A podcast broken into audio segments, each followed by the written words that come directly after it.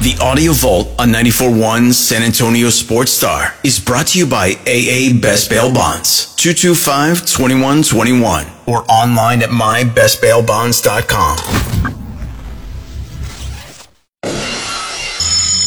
It's 0600. What's the O stand for? Oh my God, it's early.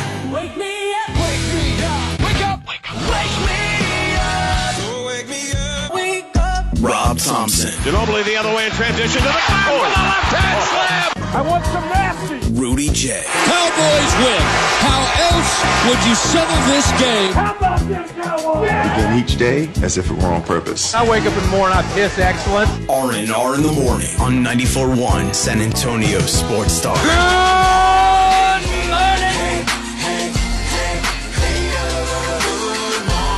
Good morning to you. Good morning. Yeah, it's R and R in the morning, a Thursday edition. That voice you heard on Sports that's James Pledger. You know him well. He set an alarm.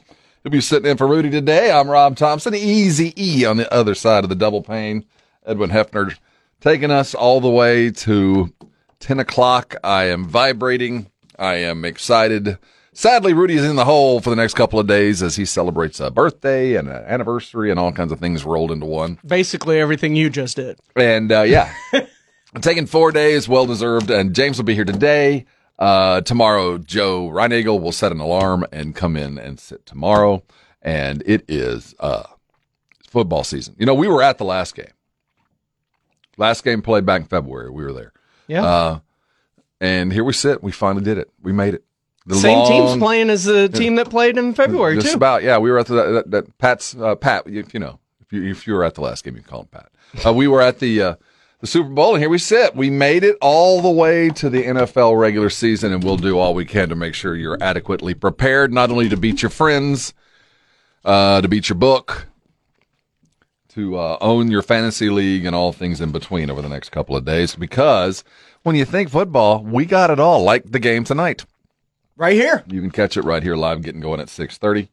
Uh, we'll talk Cowboys today. So, are we your home for Thursday night, Sunday night, Monday night, prime time, or are we your home for the NFL, or are we your home for the Dallas Cowboys, or yes to all? Yes to all, and it's so big we have to use two stations to do all this stuff. Uh, we didn't even throw the Rangers in there. Uh, hope you caught uh, Coach Jimbo's show last night. I did. He was talking fast. Well, he's getting ready to take on a, a Miami team that's looking for some revenge. Is that a big bite of apple? No, no, I think this is going to be a good football game. I think Miami is a good, good football team, and if you uh, if you beat them on the road, that's the the kind of accomplishment that can springboard you into a good season. And that's my attitude, and I'm sticking with it.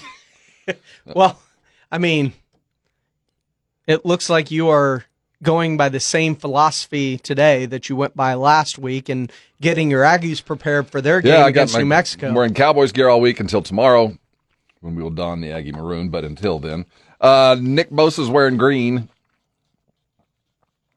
What do you get? Thirty six annualized. 34. 34 annualized, 122.5 guaranteed. Uh, yeah, there's a lots of people celebrating today, the 49ers, because they got him back on what appears to be a a last ditch Super Bowl run for a team of old and young and uh, interesting matches for San Francisco. But they had to get this done. They did. How does that affect Chris Jones, Micah Parsons? We will discuss at in depth. We'll actually hear from Micah Parsons today. He is the highest paid non quarterback in the NFL. for now. For now. But For yeah, now. man. I, I know what's coming down the pipe. Are the Bosa's the highest paid brothers? yes. They got what about a quarter of a bill Because going on going the a year? 102 guaranteed that uh, Joey got was the highest guaranteed until Nick's 122 and a half. so we're t- 240, 245 between the bros, guaranteed. I th- that's more than JJ and TJ. Oh, I had forgotten the Watt brothers, but yes, it's close. That's some math right there. yeah, the uh, injury bug. We're going to follow the Travis Kelce story closely as they get ready for tonight. I, as, if you're not watching on the Streamyard feed, you need to be. Morning, Eric. Uh, just to make sure that uh, you know, keeping up with the Joneses. Uh, What Jerry and no, the fact that you're wearing a, a, a Mahomes. It's not so much the Mahomes. I get it, but Kansas City. I know your your your best friend's a Yeah. Chiefs fan. he is, and But I don't you find it for him. difficult putting on the jersey of uh, an opponent? No, I like the Chiefs. Okay. It's a good team. I like Andy Reid. I like Patrick Mahomes. I like Mahomes coming out. I wish the Texans would have drafted him, but you know, Well, I agree with everything you just jumping. said, but I'm not wearing the jersey. I'm supporting brother. Solidarity. That's just hard for me to even fathom. I don't I- even. Own, I own. I can do it if I'm not playing them. The week I play them, I can't. Mm. Different. I I don't own anything other than that. In my than my teams, I I owned a. Uh, it doesn't matter. I owned a a baseball cap for a school that my one of my kids went to, and even that felt weird putting on. Now I have friends who, you know, we're Aggie through and through. Anybody who knows me. I have uh, friends, brothers, companions, blood who've had kids go to that other school. Mm-hmm. And I'll I know you them, have family at that. and other I'll, school. and my now my brother, he lost one. Mm-hmm. You know, you got to represent though. Your kid's going there. uh, uh, not once have I seen him anything in anything with uh, burnt orange on. I guarantee you. But I have very near and dear friends that do in fact bleed maroon that I have seen walking around Mm-hmm. with a hat or a, a shirt on Yep. with a with a dead cow on it. My dad, my daddo told me, we are Longhorns, but if you get a scholarship to A and M, I'm gonna throw on some maroon. Well, I like I told my kid, uh, I'll pay for any school you want to go to, as long as it's in it. We're going to talk some NBA today. There's a Ramona Shelburne article out there about James Harden that is hilarious. Uh, we're going to hear from that. Look at Team USA as they head into the uh, knockout round, hopefully winning a title coming up this Sunday. Uh, a couple players have new addresses. Christian Wood continues his climb to the bottom. I don't know. He landed with the Lakers with a two-year deal after a pit stop there in Dallas. We'll discuss ramifications there. Are the Lakers now a low-key kind of favorite there in the NBA West? Morning, Saul. I've known that kid forever. Yeah? great guy. The na- last name sounds familiar. The Acevedo clan. Mm-hmm. Don't want to mess with them. There's a lot of people you don't want to mess Those, with. those some some tough hombres, as you would say in the movies. The the the contact the contract is going to be the discussion of the day in the NFL. We're going to spend a lot of time on it because the ramifications of this go far and wide. You mean the Brinks truck? The Brinks truck that is backing up to the defensive line. Because we've been waiting for that domino to fall. And we get back on the other side of the break. 122.5 guaranteed, 32 million. It's the biggest non-quarterback contract and the highest paid def- defensive player in the NFL history. And there are two guys still to come. One of which is Micah. How does that affect Micah? How does that affect Chris Jones? Will that get him a raise? We're going to hear from all the parties involved as we look forward to a completely full NFL college football weekend that begins tonight. We made it. Exhale and do things correctly. So, do you even know who's on your fantasy teams? I, I don't know. Have you even looked at the rosters yet? There, there's a couple things that are going on behind the scenes. uh, we had a, an impromptu fantasy football draft inside the building last night that I missed. What about the one before that? No, I know that team. I'm actually pretty proud of that team. I knew that one was going. Man, we you have a draft at 10:45 on the night of my birthday. the chances of On the me- day you return to on work. the, yeah, after four days off and an alarm set for 3.15 in the morning, you think I'm going to be up. so, I, in fact, I was up because you couldn't set up auto draft until an hour before. So I was up, but I'd made sure I'd set up the auto draft. I was afraid that, like last year, I was the only one who auto drafted because I'm dealing with a bunch of night owl, night owl TV face guys. Apparently, you weren't. Somebody else did. Yeah, somebody else did as well. I But they didn't set it up like you did. So they had to wait. Well, I just turned mine on. I don't know what else uh, what other somebody else did. I appreciate you taking the time to do that because there's nothing worse than waiting the full allotment. Well, I didn't see James. I didn't have control over that. All I did was turn on auto draft. Last time I did this two years ago when I won the league, the uh, auto draft did make everybody wait the full whatever length of time it was. Between, That's what I appreciate, though. You turned Oh, on my- auto draft so that they didn't have to. Well, I did that- Somebody else in your league apparently did not. Dude, I had auto draft, but even with auto draft on, it made us made everybody wait. I petition that next year you make all of them draft at Like two fifteen in the morning. Yeah, that's the most appropriate way to get back. And if I win again, they're probably not going to allow me to auto draft, so they'll adjust. Or the whole legal auto draft. You know, again, I'll reinforce this. You can always tell a guy that auto drafted by the level and quality of their defense and their kicker. If you see a guy like my team with the 49ers and Justin Tucker, and two kickers and two defenses. yeah, uh, that's auto draft. that is a, and, and evidently it works. Two years ago, it took me home. Hey, coming back, auto draft or not, Bosa's are going to be on a lot of teams and defenses. San Francisco got him a good one, and they paid a lot for it. Ramifications around the league and a big football game tonight. The NFL is hot, and we were throwing some bacon into grease. That's coming up next. You're on R and you're on 94.1 San Antonio Sports Star. I talk about doing things right. The right way to do it this morning is uh, let's go to break. But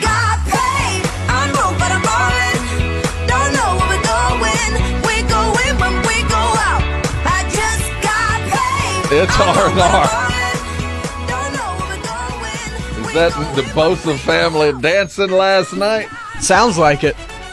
That's James Pledger. I'm Rob. Uh, if you're looking for the other R, that is Got a giveaway Rudy. coming up soon too. Yeah, and uh, just a couple for the of minutes. early birds. I'm uh got submissions tickets to go see the Redbirds. Yep, them them On the- danged old Springfield Cardinals. Oh, the Cardinals will be here on the 12th, and we got a family four pack we're giving to our early bird crew. We're running out of games, folks. Go see the missions. Uh, tonight, if you're looking for a place to comfortably watch your football, uh, I would recommend the Roo Pub. The Blitz will be there early and stay late. Uh, the Roo Pub, you know, always has great food, great traditional beginning to the football world as uh, the Blitz is out there. Yet again, Chiefs Lions tonight. Roo Pub brought to you by Yuengling, the traditional lager that I enjoy so much. Uh, that's tonight, man. I can't believe it. We made it. I, I, I woke up this morning and as my alarm went off, I sat right up and was like, oh, football season. It's here. I, you know, I didn't even have a tough time waking up this morning, despite being up as late as I was, despite the draft, despite finishing work, and then having to set such an early alarm, and having very little sleep this week in general because of my schedule. I woke up excited. Football's here.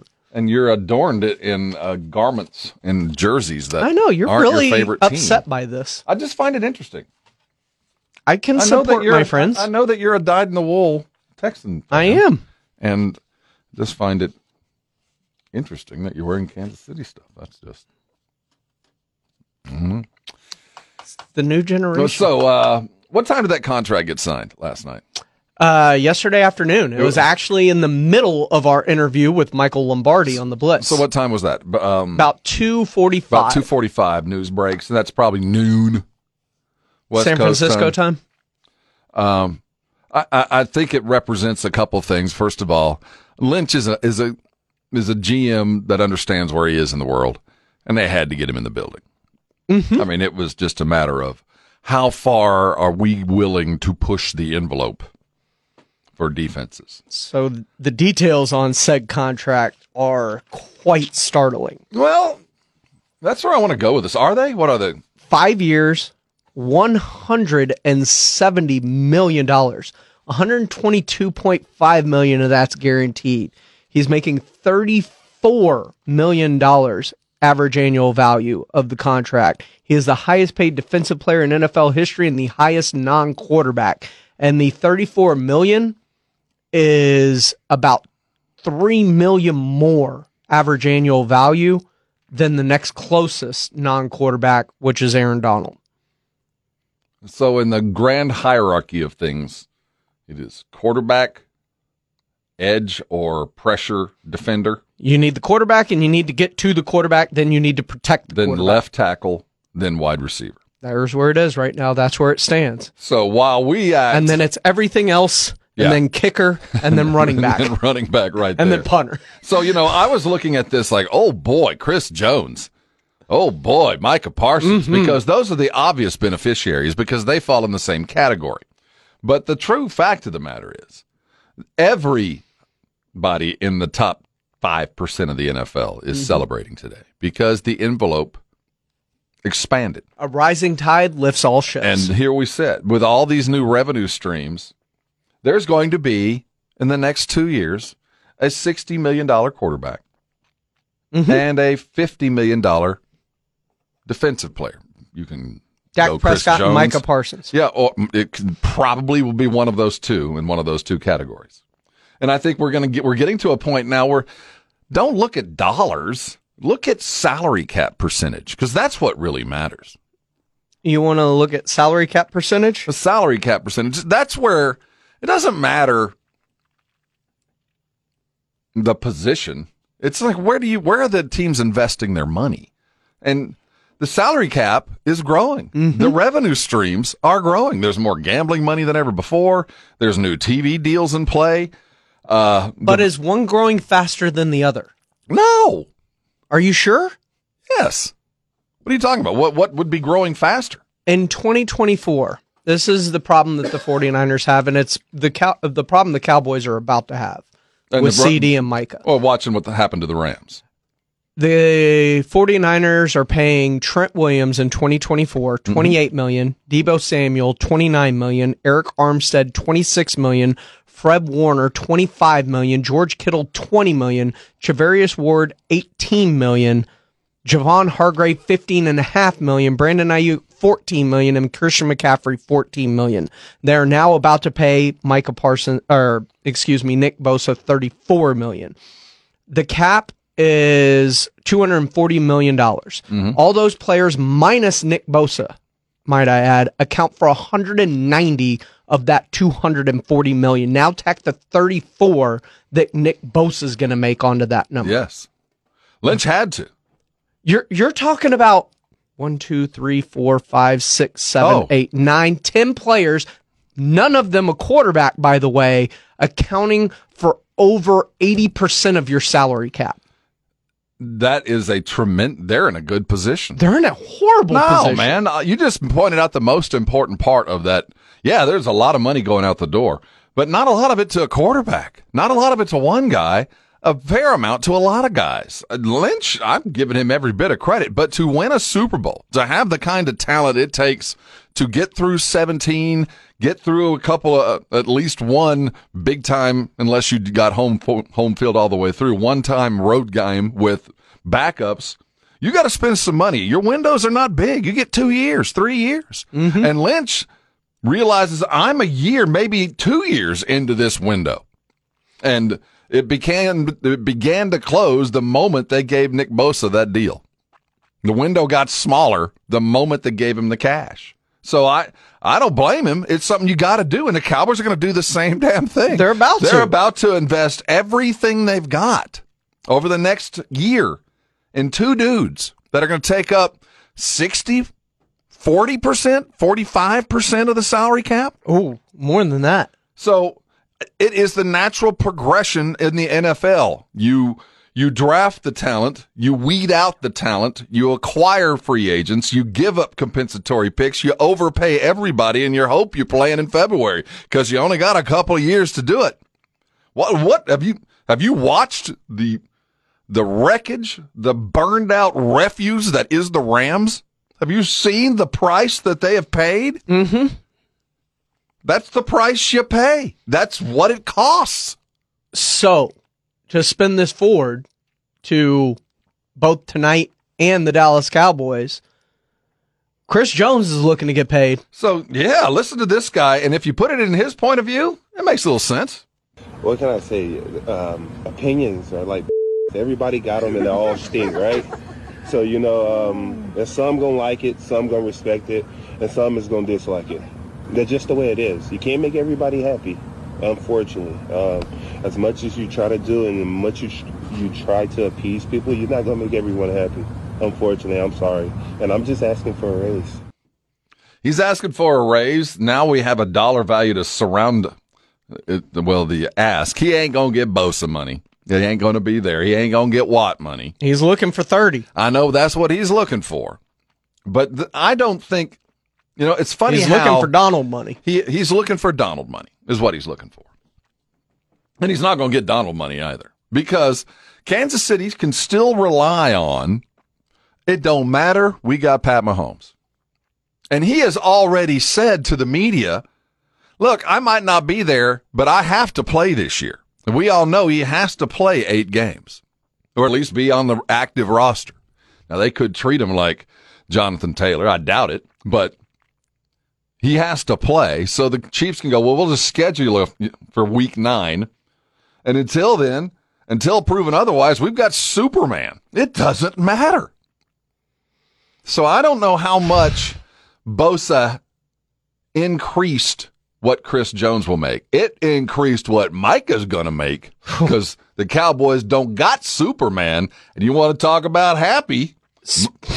Micah's happy. He's very happy. Listen to this. Uh, super happy for Nick Bosa, man. He just he really showed why he was the best player in the league last year, um, and it gives you something to chase, man. And not in terms of his contract, but in terms of how great he was. If you study his mindset, how patient he was, and just let the game come to him, it's really something to look for. And uh, you know, I'm you know he knows that I'm coming for him. He even said to my ears like, "I won this year." And he's like, I know you'll be coming for next year. I said, you damn right. So, you know, uh, it, it's going to be a good chase. And not only just him, Maxx Crosby, too, and those guys are all really good. Micah Parsons yesterday on the uh, Nick Bosa contract, of course, talking about Bosa and the quality of play, and Maxx Crosby. He, along with those two, grouped as two or three of the top four or five NFL defensive players. And uh, now they're all chasing Bosa's contract. And it's coming. it's coming. And what what just happened? There's a reason Micah's happy. And he could say it's not because of the money. He's happy for Bosa because he knows his number just went up. How important is getting Defensive Player of the Year Very. to him? Defensive player I mean, of the year I is one say. of the reasons why Nick Bosa got what he got. It's kind of hard to ask for that kind of money if you aren't considered at some point the best in the game during a particular season. I agree. I think he sees now. I mean, Nick Bosa's defensive player of the year. This he is the reigning defensive player of the year, and it netted him this contract. So depoy means 123.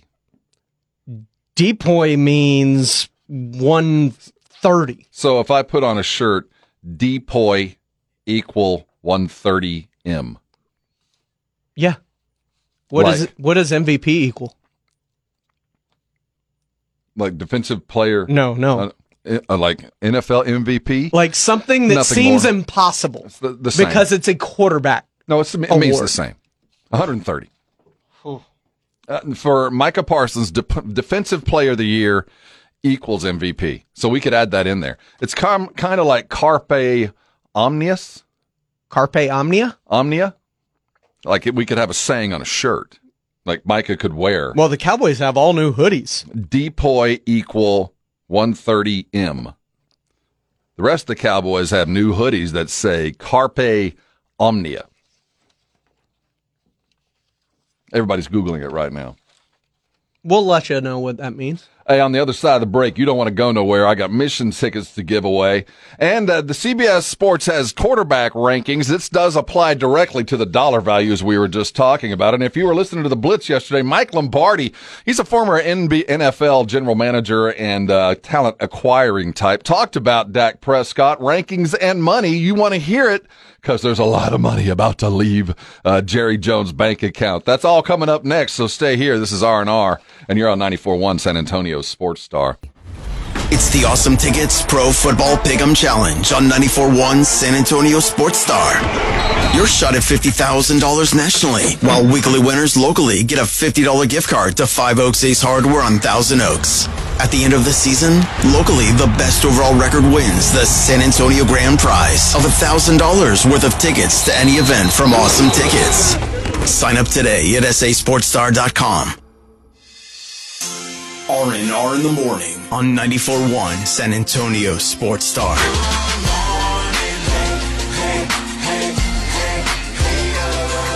Good morning to you. It's R and R in the morning, a Thursday edition, an NFL edition as the league gets going tonight. We got your game gets going at six thirty. Uh, the Roo Pub is going to be live out the Roo Pub, getting everybody ready, at Thews. I'm sure they're bringing swag and stuff. Go join them, have a nice meal while you're there. Uh, Okay, okay. Hold on. I want you to read that box and all the shirts they're wearing. I just figured out what it said, The NFL Network. but I thought it said something else at first. It's an homage presents uh, Angry Runs. I thought the runs, I thought the R was a different letter, the way it's fontized there. I'm still trying to figure out what you thought it was if you're watching the NFL Network and in Good Morning Football. Well, it would be the first letter in the alphabet. I'm, I'm Take, lost. take the runs, take the R and runs and replace it with the first letter in the alphabet. I still don't know what that word is.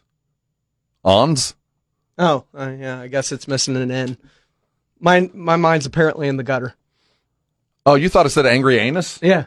Oh, wow. I was like, why are I they wearing excuse, those I will excuse that because um, you're not normally awake, or at least not coherent at this time of day. So we will excuse that. Uh, I was like, why are they wearing those shirts? hey, while we try to figure out if, if Pledge needs glasses, all you early birds, get on the phone. 656 3776. That's the numbers I you always need. wanted just about six inches. That's all you need. Uh, be caller number five because that's all the inches we got. And if you are, you got a family four back to two dollar Tuesday on the twelfth. That's next Tuesday. Go check out the missions. Take on the Cardinals. It's two dollar Tuesday. It is uh, fall. It's going to be, I don't know, nice and cool, probably in the mid 90s. You're going to love it. Go out and check out the missions. We're running out of time to go enjoy one of San Antonio's little gyms uh, missions baseball game. So caller number five, uh, 656 3776, 656 ESPN. Uh, Nick Bosa's getting quarterback money. So what is quarterback money going to look like in the very near future?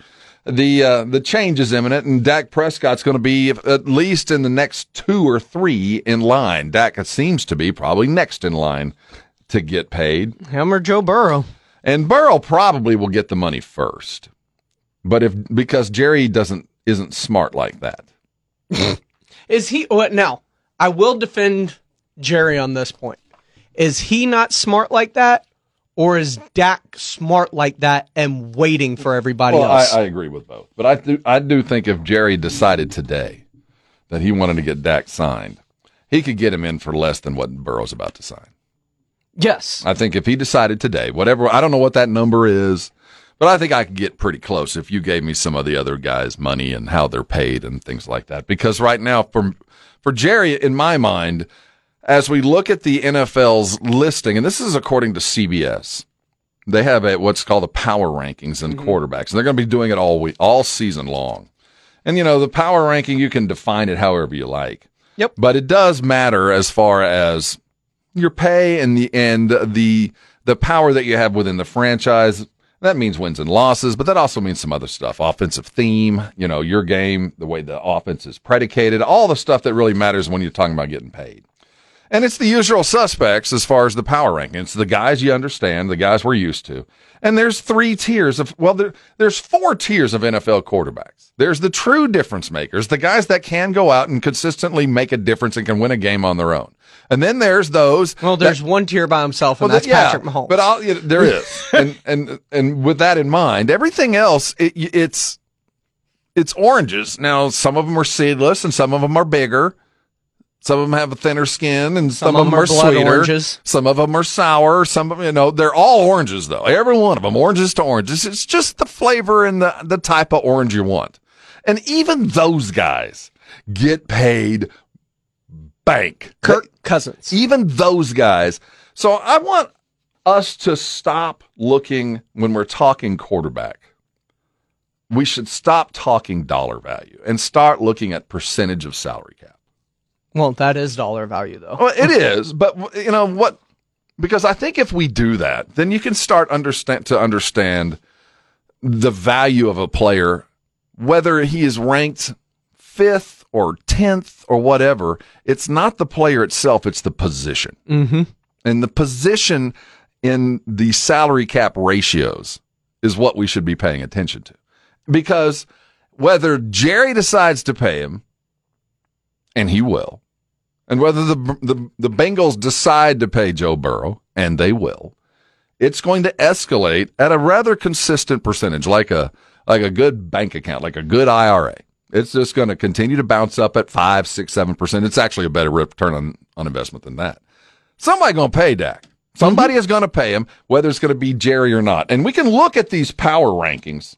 And when you go through the list, of course, Pat Mahomes is one and Joe Burrow's two. Yep. Josh Allen four, Justin Herbert five, which we will see. Trevor Lawrence six, Aaron Rodgers seven, Lamar Jackson eight, Dak Prescott nine, just ahead of Kirk Cousins. Well, that's the list I've seen a hundred different ways. As a matter of fact, the Ringer has one that looks very similar.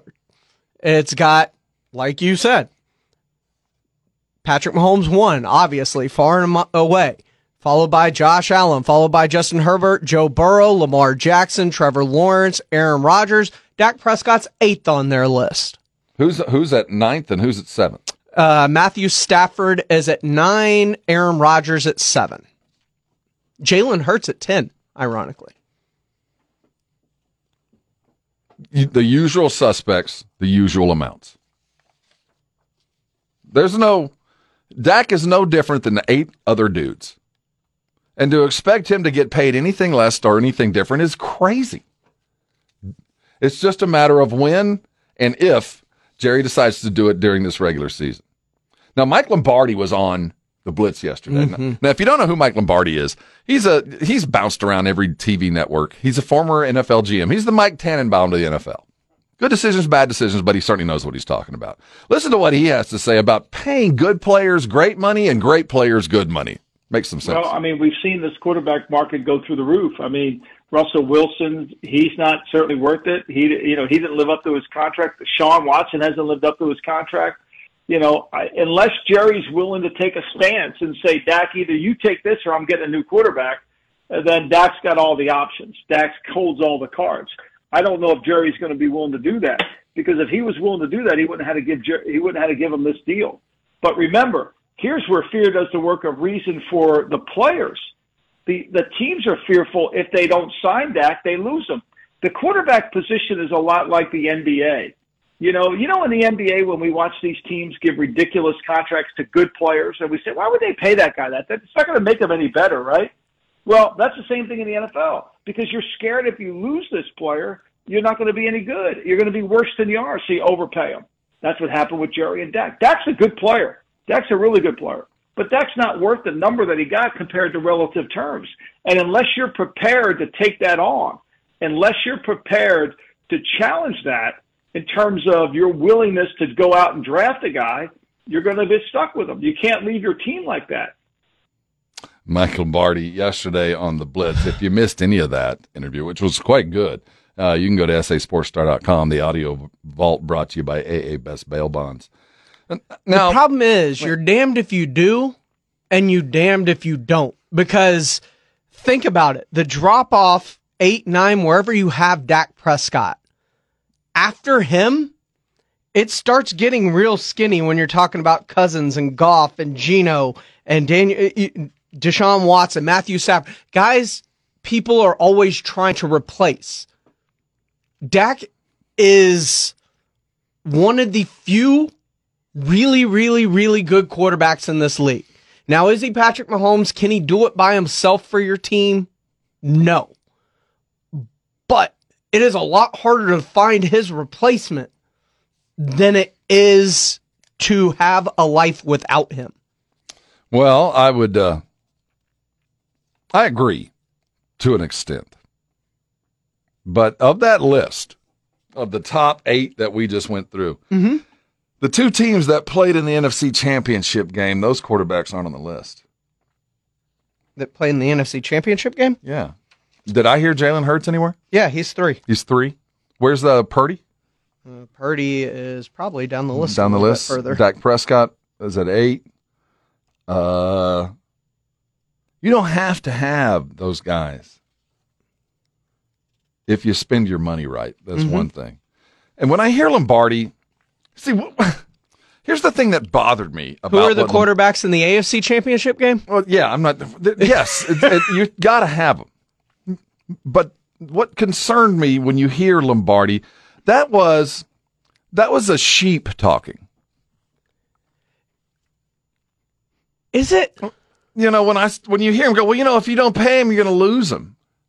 Well, yeah, yeah. And sometimes it's okay to lose them. Sometimes it's better to wave goodbye.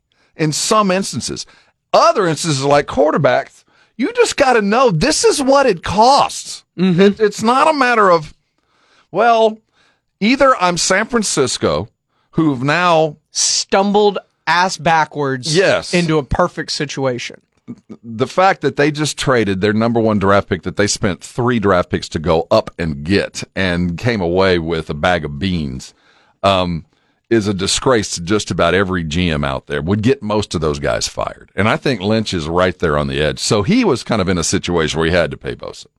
But for the most part, when I hear guys like Lombardi, where we, you know, if I don't pay him, I'm going to lose him. Well, it's like the NBA.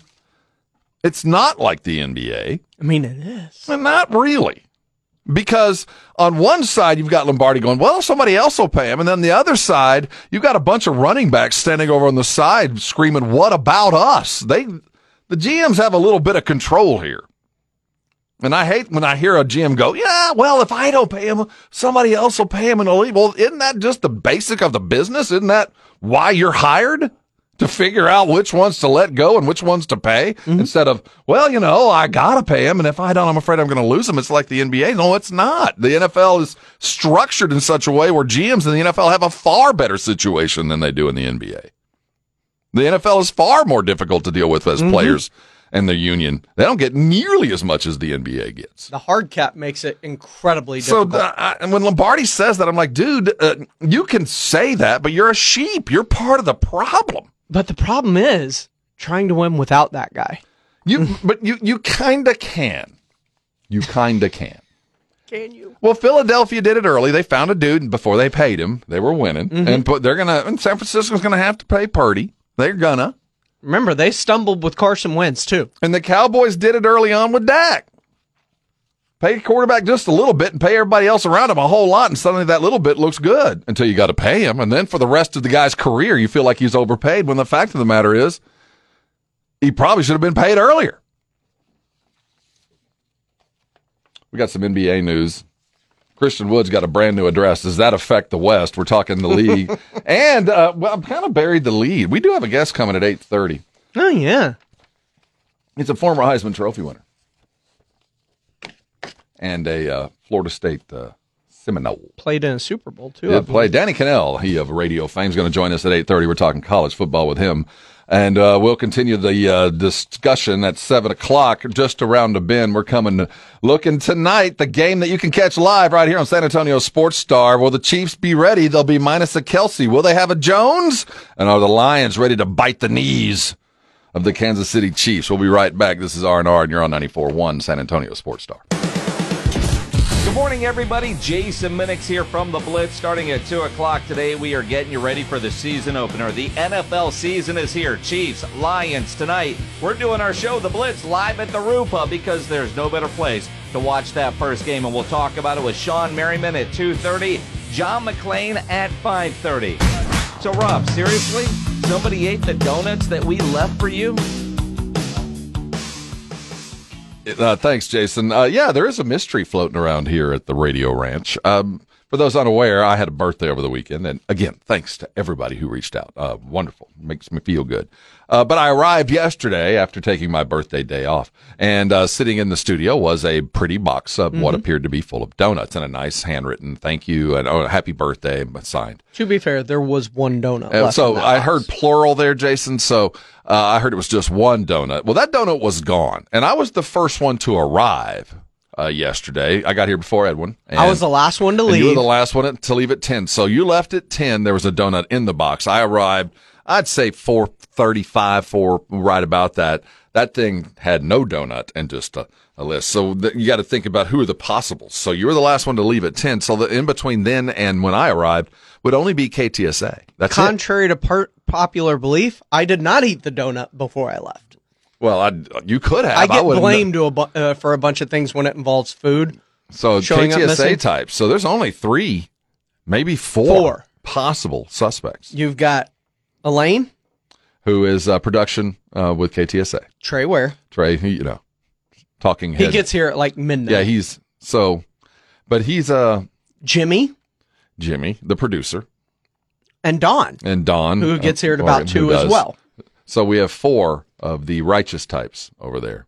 One of which could have probably ate my donut. Birthday donut, and it was a chocolate cake donut. So, So we will uh, follow up news to follow. we saved the appropriate one for your birthday. Biggest story tonight: no, no Kelce or no Chris Jones. Whew. No Kelce. I think so too. No Kelce. That's got to be the biggest story. You know, and I, I ask you this in the break: At what point are they going to just expect too much from Mahomes? Like you know, right now he is the human eraser. I, any problems doesn't matter. You can let your fastest guy in the league go. Cheetah can run south to Miami. Doesn't matter. Running back doesn't matter. Nope. Travis Kelce might matter. Chris Jones might matter. Together, in their absence, it has to matter a little. To me, the the thing that matters more than anything is like when he went to the Super Bowl and he was playing with five backup offensive linemen. That was the only th- time you saw Patrick Mahomes get flustered in any way, shape, or form.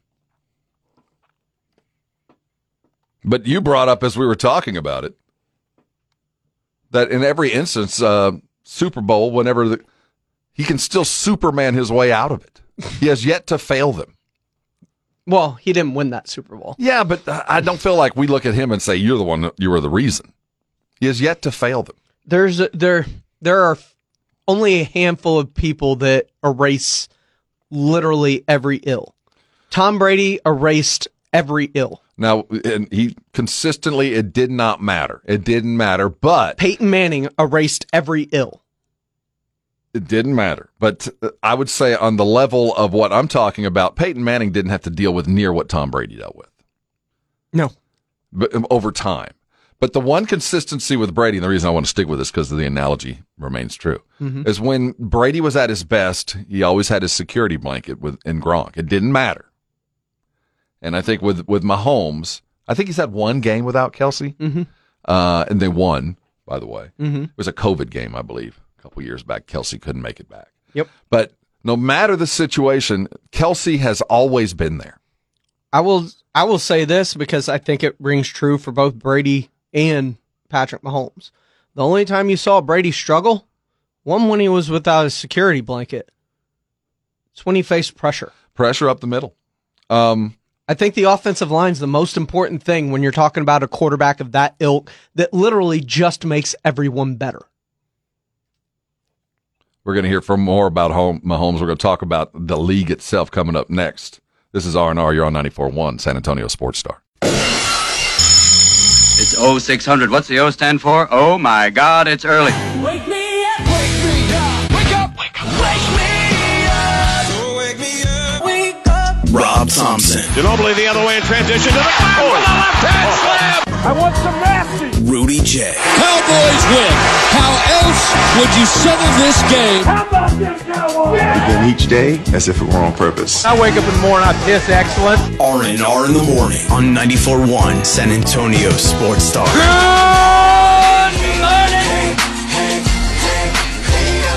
Good morning to you. Good morning. That's James Pledger. Yes, this is R&R in the morning. I'm Rob Thompson, and in and uh, Rudy J's stead, we have James Pledger sitting comfortably today as Rudy's going to take a couple of well deserved days off as we begin the NFL football season in earnest. The game going off tonight Kansas City, Detroit. It is the national primetime game. And when you think that, I want you to think San Antonio Sports Star. We got the game, got the preview and everything getting going about 630. You want Thursday night football, you got it right here on San Antonio Sports Star, as you will have it all the way through the weekend. We also got the pregame for you. Pregame with the Blitz out at the Road, Yeah. 281 in Redland Road tonight. They'll be there from uh, getting going at 2, and they'll stay there as long as they possibly can. Yes, let's celebrate the Roo Pub tonight. Uh, let's talk about the game this evening that begins the season. You know, the Lions last year were probably the feel good story of the year. Sure. That, uh, you know, Dan Campbell, I think there were a lot of doubters. I was one of them. That his, and I, I for lack of a better term, we call it rah rah. His rah rah coaching style, which always plays well in college, I just never thought would work in the pros. Mr. Bite the Kneecaps? prove me wrong. And uh, the last eight games of the season, they were as good a football team as there was in the NFL. I don't think anybody'd argue that.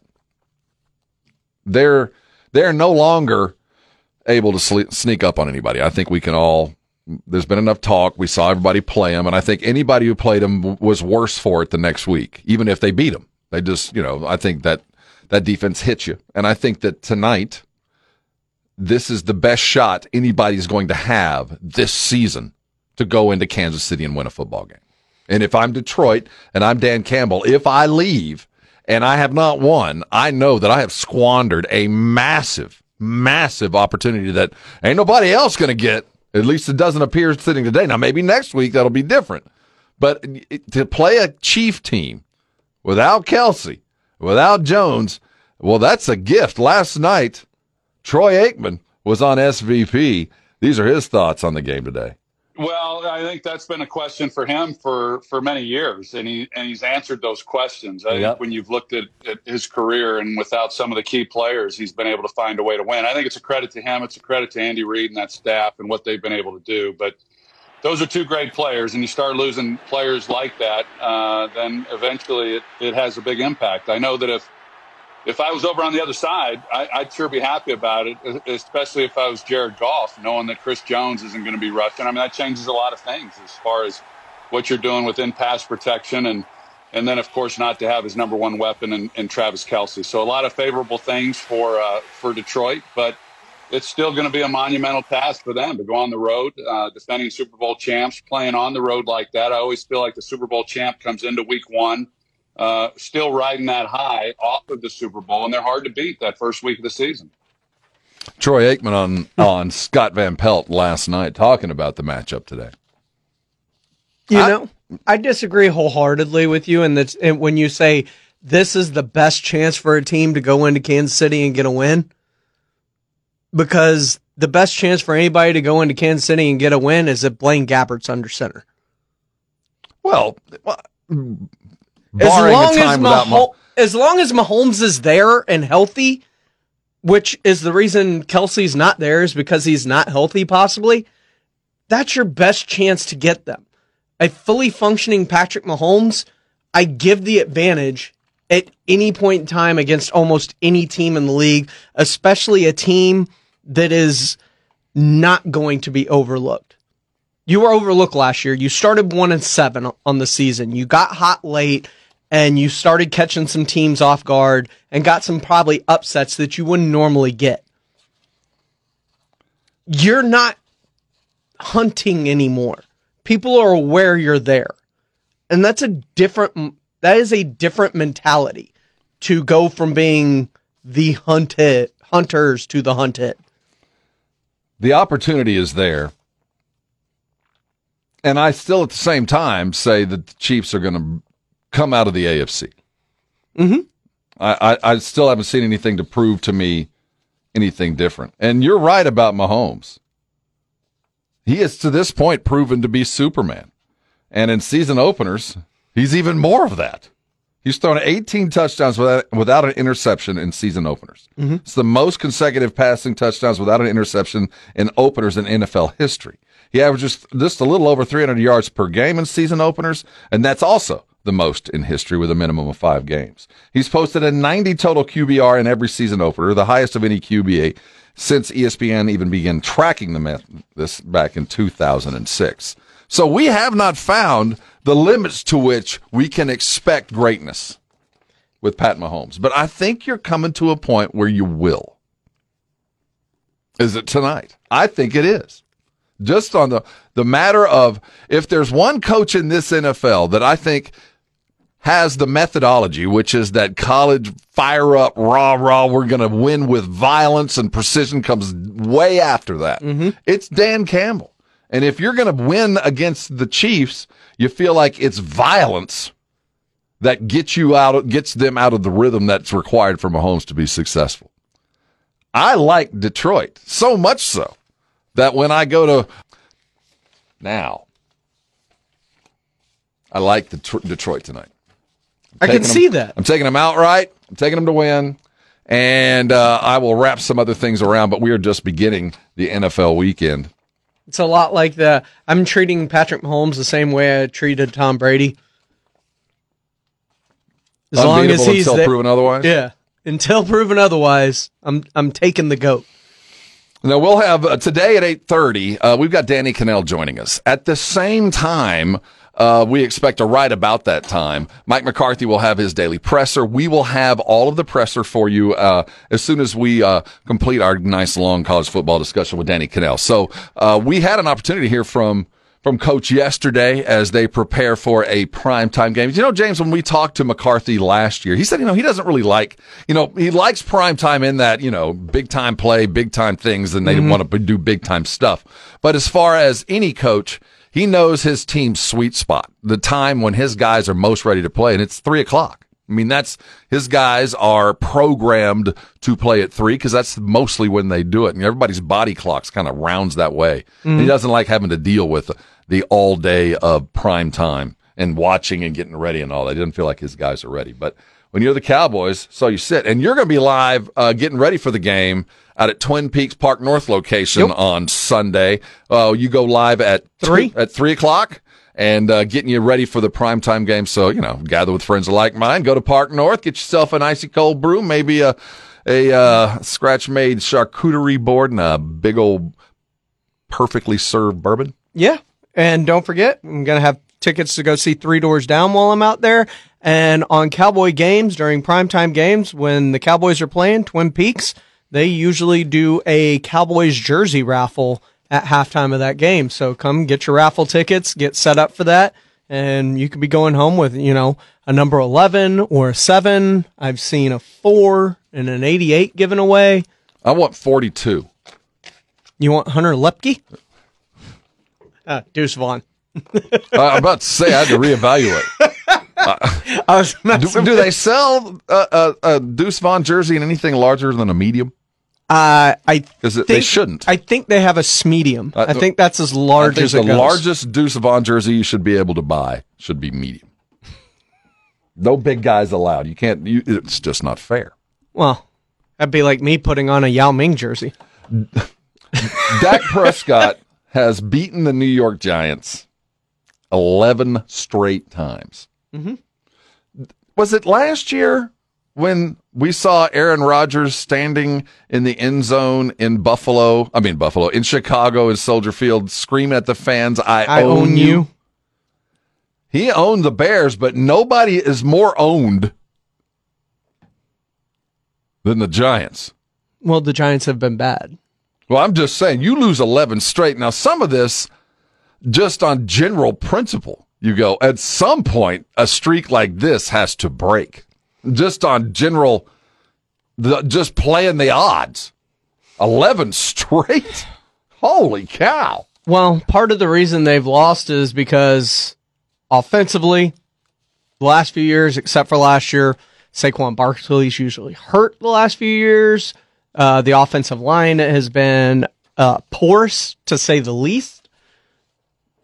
And they don't really have a lot of offensive skill position weapons. But Mike McCarthy did say they've added some things offensively that make them more dangerous. Uh, more speed. I think you know the first thing I know, you know just talking with the defense. So, um, but Yeah, I think the biggest thing we're we're focused on. I mean, their personnel. We, we, we obviously acknowledge that you know the additions that they've made. Um, but you know, this this time of year, to to, to, me, September football. There's there's so much that's in common, and uh, you know, you got to watch that you don't chase every ghost. You know, on all three in all three phases. Uh, I just came from a conversation that that is fresh on my mind with that, but. You know they do a lot. Um, you know they're scheme heavy uh, through all, through all their phases, and uh, but their you know their offensive you know um, playmaker you know has gone up obviously with the additions. So uh, we're talking about on Waller. Well, he's talking about Waller. He's talking about the addition uh, addition of Cedric Wilson, uh, Cedric Tillman. He's talking about um, Saquon. Saquon being healthy. Uh, Daniel Jones looking like he took a step under Brian Daboll last year, and I imagine in year two under Daboll, he takes another step forward. They Are we just ta- paid Evan.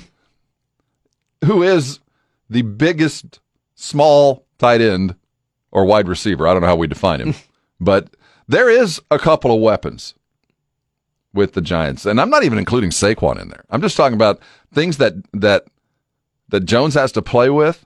The Evan Engram, Darren Waller, that's an interesting combo. Well, Evan Engram is no longer. I'm sorry, not Evan.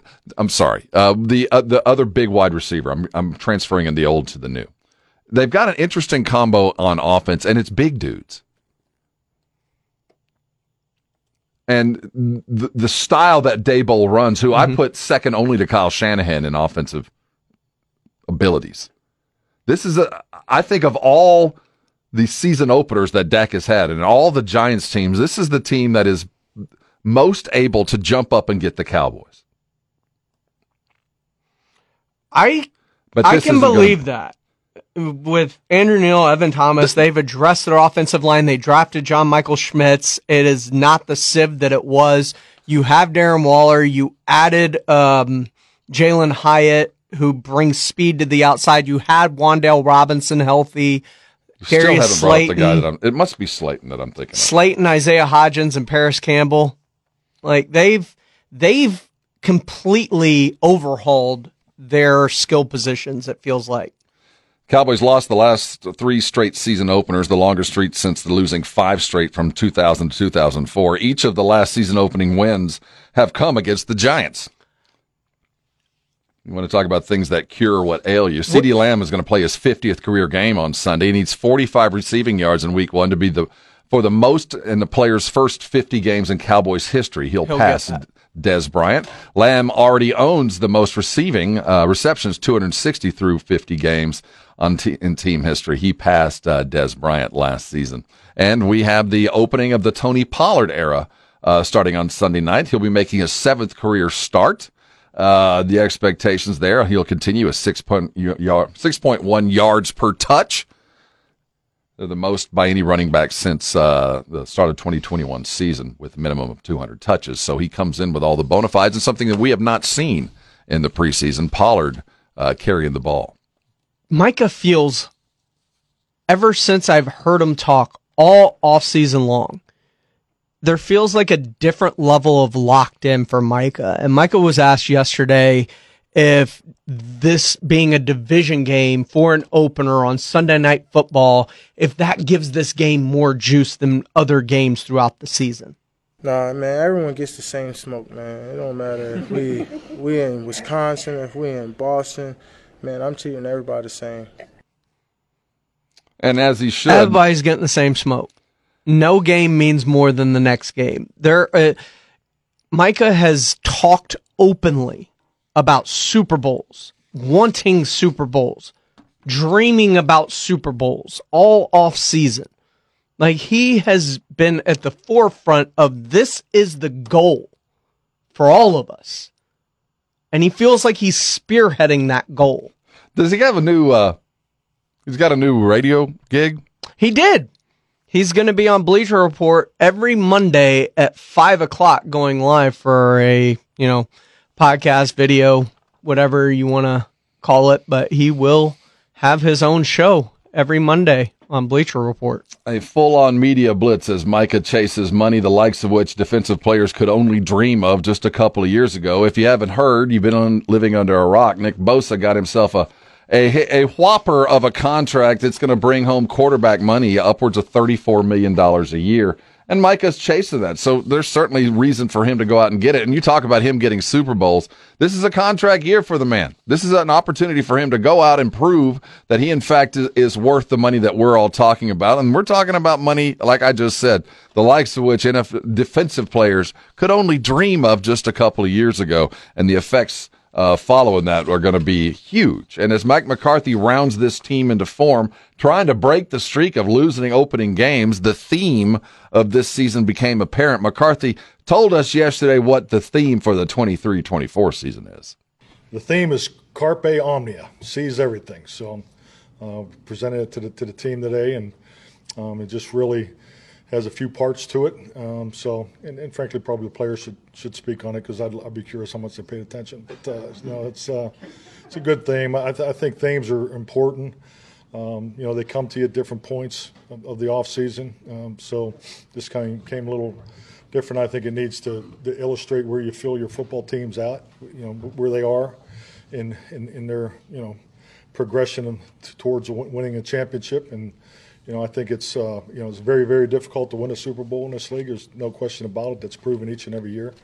You know, but sustaining success is I, th- I think personally, in my experience, is a, is a bigger challenge. So, just giving them you know the touch touch tone to to um, just to, you know connect with, you know, Carpe, Seize, uh, Omnia, everything. So is our is the way we're looking at this season, and it's you know we have an empty picture frame in, the, in the front of the team room and you know illustrating you know you know pictures te- or you know pictures say a thousand words. Uh, but the reality of it is an empty frame is everything you know, because it's all the possibilities capabilities you know what's in front of us and you know are we going to do what we need to do every single day? Everything that we possibly can do to fill that frame and be part of the history and tradition of the Dallas Cowboys. So little clip notes here for you.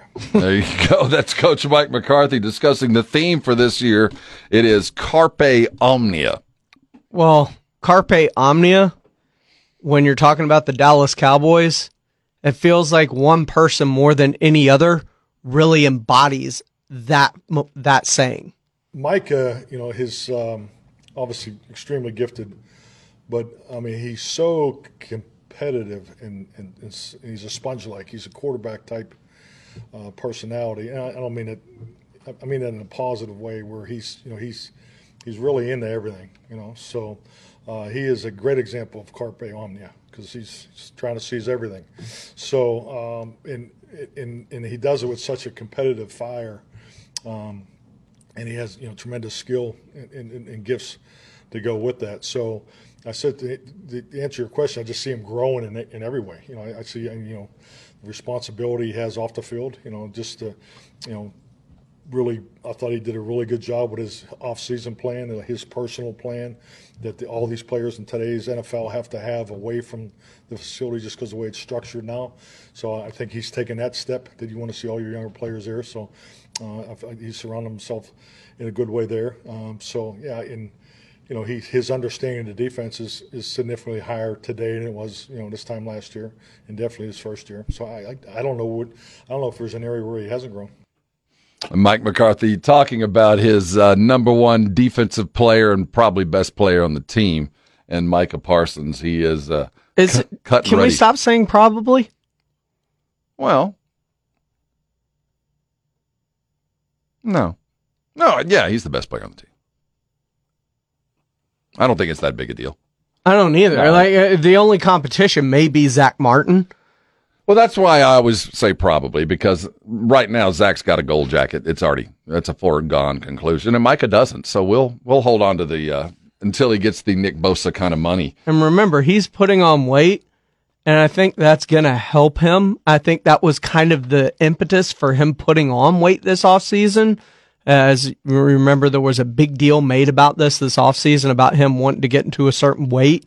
And I think it's so he doesn't get run down. Remember the last two years, he started hot, but as the end of the season wore on, injuries and just play took its toll and his play seemed to taper off mm-hmm. towards the end of the season. I think he's trying to protect himself and his body against getting run down throughout the season while rushing the quarterback.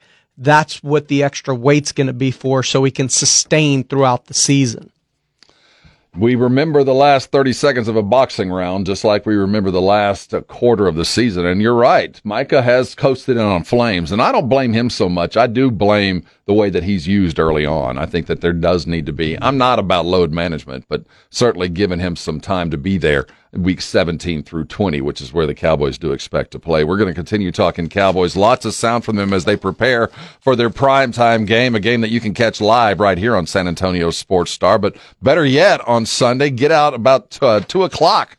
The Park North location for Twin Peaks Pledger is hosting a Cowboys watch party. And you know what that's like at Twin Peaks. That's going off on Sunday as we are your home for the Dallas Cowboys. We're also the home for your fighting Texas Aggies. They're going to South Florida on Saturday to take on Miami. Let's talk about this weekend because Texas, you got yourself a game. Are you ready and can you do it? We'll look at how Texas is going to beat or can they beat Alabama. That's next. You're on R&R. This is 94.1 San Antonio Sports Star. All guests appearing on 94.1 San Antonio Sports Star appear on the Buyers Barricades guest line. Buyers Barricades provides traffic control rental and sales for San Antonio and beyond. Online at buyersbarricades.com.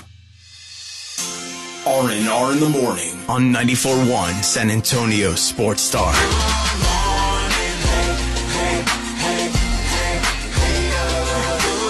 Good morning to you. Good morning, good morning. Simmer down on our YouTube feed. Everybody going at it, Giant fan. Hey, I'm about it.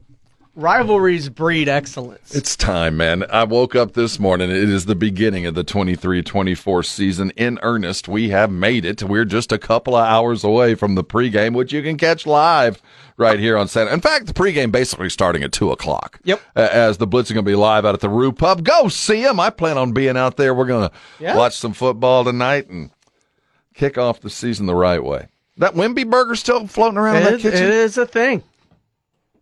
How was truffle? That? I remember you had it. The, It was the good, quite good. Now it's the it's Foie gras? not. Yeah, it's- gras? it's got some foie gras, Foie gras. some goose liver pate mixed in with the beef. It's the juiciest burger I've ever had, and you can get it at the Roo Pub. Uh, every, now it's not the. Uh, I think we got a good deal on it. The uh, Yeah, it was a dollar back then. it was the It's Tim no Duncan special. that. Now It's Oh, twenty one It's fifty. twenty one fifty too. 21 for Tim, one for Wemby, 50 for 5 There you David go. Robinson. So uh, that burger will be had by many, I'm sure. Go out to the Roo Pub and enjoy the game. Texas and Bama this weekend, the game that everybody had circled a year ago when we saw that coming. This first time Texas has gone to Tuscaloosa since 1902, which is a crazy stat. It's just two heavyweights that circled each other that never had a need to play, I guess. It's funny how A&M has had a longer relationship with uh, Alabama. The Bear Bryant, former head coach at A&M, uh, relationship. Kind of Gene Stallings has played a role in both universities. So there was a, a long time there where uh, we felt a little bit closer. But Texas coming to the SEC, and we get the preview this weekend, the game of the week of the century. And and Bama's beatable. Now Sark's trying to join. I, I think they are as far as their offense ain't what it was. Their offense feels very five years ago, six years ago than three years ago. That this is a run centric offense with a big old quarterback that can deliver, and they got some fast wide receivers. But the fact of the matter is, I think Bama's plan is to win the game on the ground. And that tells me that if Texas can get a lead, can get ahead early, that Sark can join that very exclusive club of former assistants to beat Saban. I think Saban's what, 28 and 2 against his former losses are assistants. to Kirby. and uh, Jimbo. Kirby and Jimbo. Oh, yeah, Calzada. the starting quarterback for your fighting incarnate word. They want to give him back. Hmm? They want to give him They're back. mad at it. Calzada can spin it, man. I'm not gonna. I'm not gonna say anything derogatory.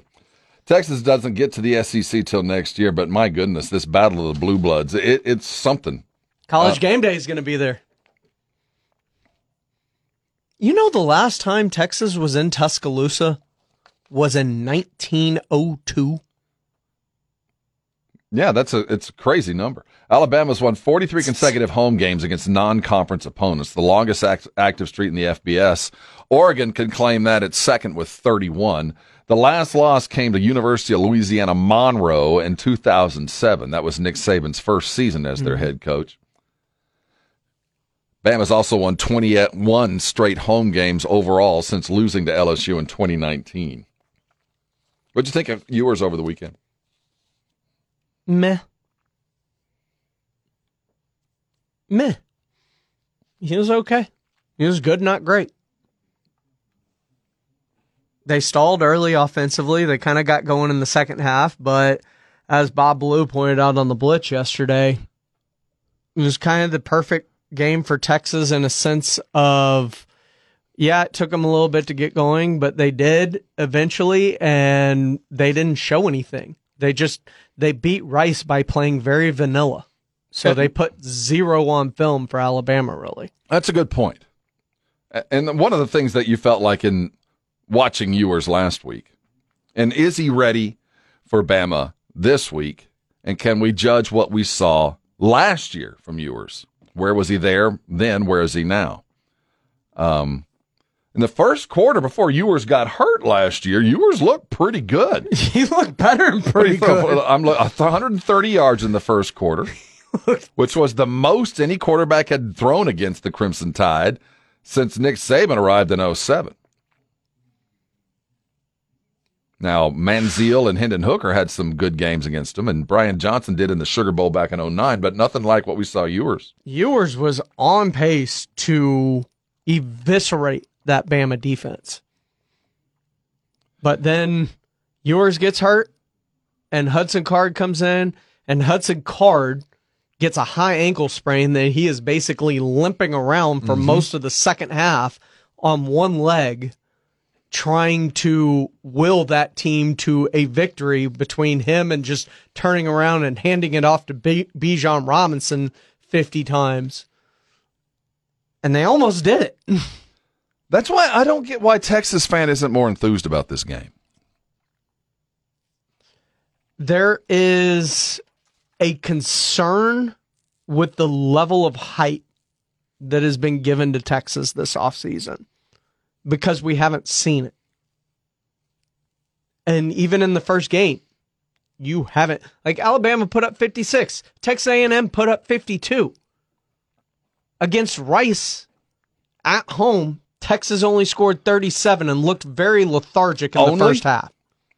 Yes, only. Well, the, the second half, the, the, it was a matter of time before that offense got locked in. And well, I don't know why I'm defending this, but it was a matter of a vanilla offense. On the other side, I felt like Bama was trying too hard to scare people. Did do you feel like Texas A&M was trying? I think A&M. Uh, I watched that game. That looked like very vanilla too. It, well, it was to the extent that it was a young team trying to find their way, and they're getting ready for Miami, but not nearly. I know we didn't know what to expect from a combo offense that included the Petrino gambler and the Jimbo don't make a mistake for the love of God. Where was going to be the mix? And we saw a Petrino style offense. They went down downhill. That's just what Petrino's always done. We didn't. I knew exactly what to expect from Texas and their offense, and I eventually got it. I mean, you've got a quarterback friendly offense that's got good spread offense and a couple of backs that can that'll make the first guy miss, and a really good defense. A really good defense. Well, they give up like 175 yards total. Mm-hmm. I know it's Rice, but this is third stringers on first stringers in the in the second half. Yeah. and they still held them to nothing. And Rice never had a prayer. I didn't see one opening in that defense that gave me any pause. Pete Kwiatkowski has over the last couple of years really started to hone in on that defense and you can tell that some of that talent that he's been infusing over the last few years is starting to rise to the top and you're starting to see it portray itself on the field. So here's the difference. Here's the separator. As Texas prepares to go into the SEC, they held the Owls to 27 yards on the ground. Mhm. Alabama had four different players rush for that much, or at least that much. Yeah, but I mean, their quarterback was their largest rusher at 48 And- yards and- on the day. That- I don't mean, say like yeah, but that's their offense. It's coming to you. That's coming at you. 38 running backs playing that game. and it's coming at you on Saturday. Is Texas tough enough? I think defensively, they they are ready for a run challenge. My question becomes not the run. If they can hold up when threatened in the pass, in the passing game. Last year, uh, Texas blitzed a, a, a very different quarterback for sure. Mhm. Bryce Young, they blitzed uh, Bryce Young 33% of the time. The highest rate they did all season long. He was 7 to 12 in those blitz ones and that was and uh, you know, he completed but for the most part they were little short passes. Um, I don't think they're going to need to blitz this year. I think this is a team that can load up against the run. And if they can, if they can get just a little bit of the lead, if they can get a little bit of the lead, I think Sark might be able to hold them off. But they got to get a lead, and Texas is going to have to prove that they're tough enough to play the kind of game that's required to win in the SEC and especially in Tuscaloosa. You're going to have to be tougher than you've than you've been in a long time. I agree. And it's not about precision. It's not about speed. It's about seven on seven. And Bama's going to test you. Nick Saban's going to test Sark and see if Texas has the heart because that's going to be the theme. Look, Xavier Worthy, Jordan Whittington, Tavion Sanders, AD Mitchell, like they've got weapons on the outside. My question for Texas comes to the backfield. Keilan Robinson, Jaydon Blue, Jonathan Brooks, CJ Baxter. I just, I don't know.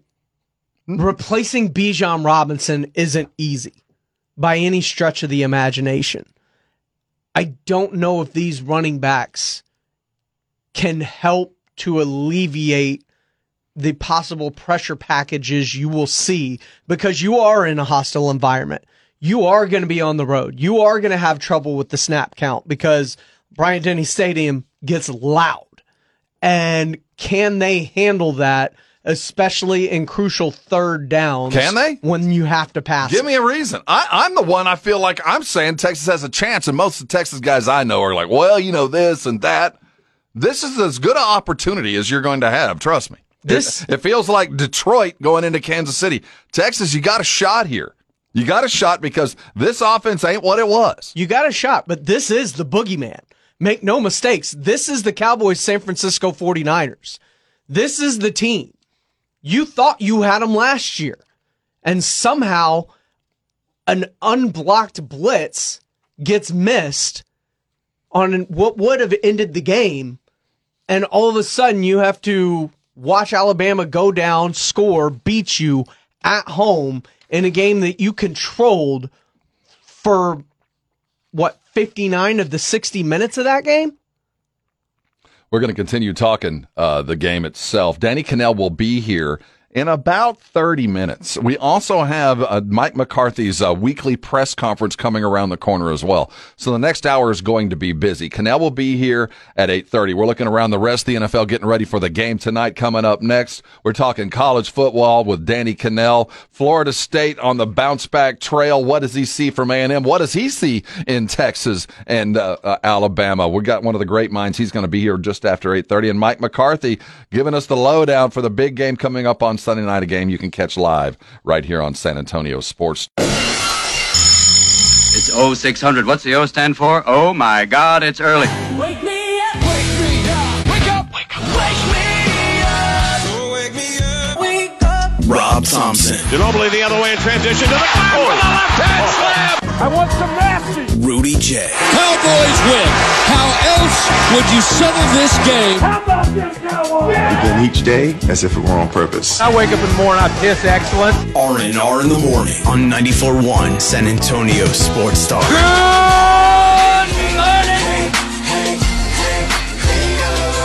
Hey, good morning to you. It's R and R in the morning, a Thursday edition. I'm Rob Thompson in uh, Rudy J's place. You heard, just heard him doing Sports Center. James Pledger's pulling an all dayer.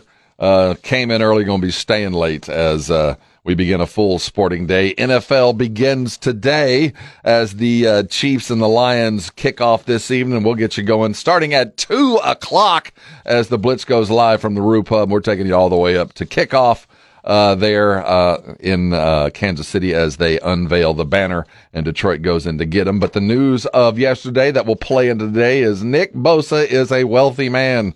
He finally gets uh, paid after a holdout there with the 49ers. A five-year, $170 million signed, 122 and a half of it guaranteed. That averages out to right at 34 million a year. it's the biggest non-quarterback contract in the history of the National Football League.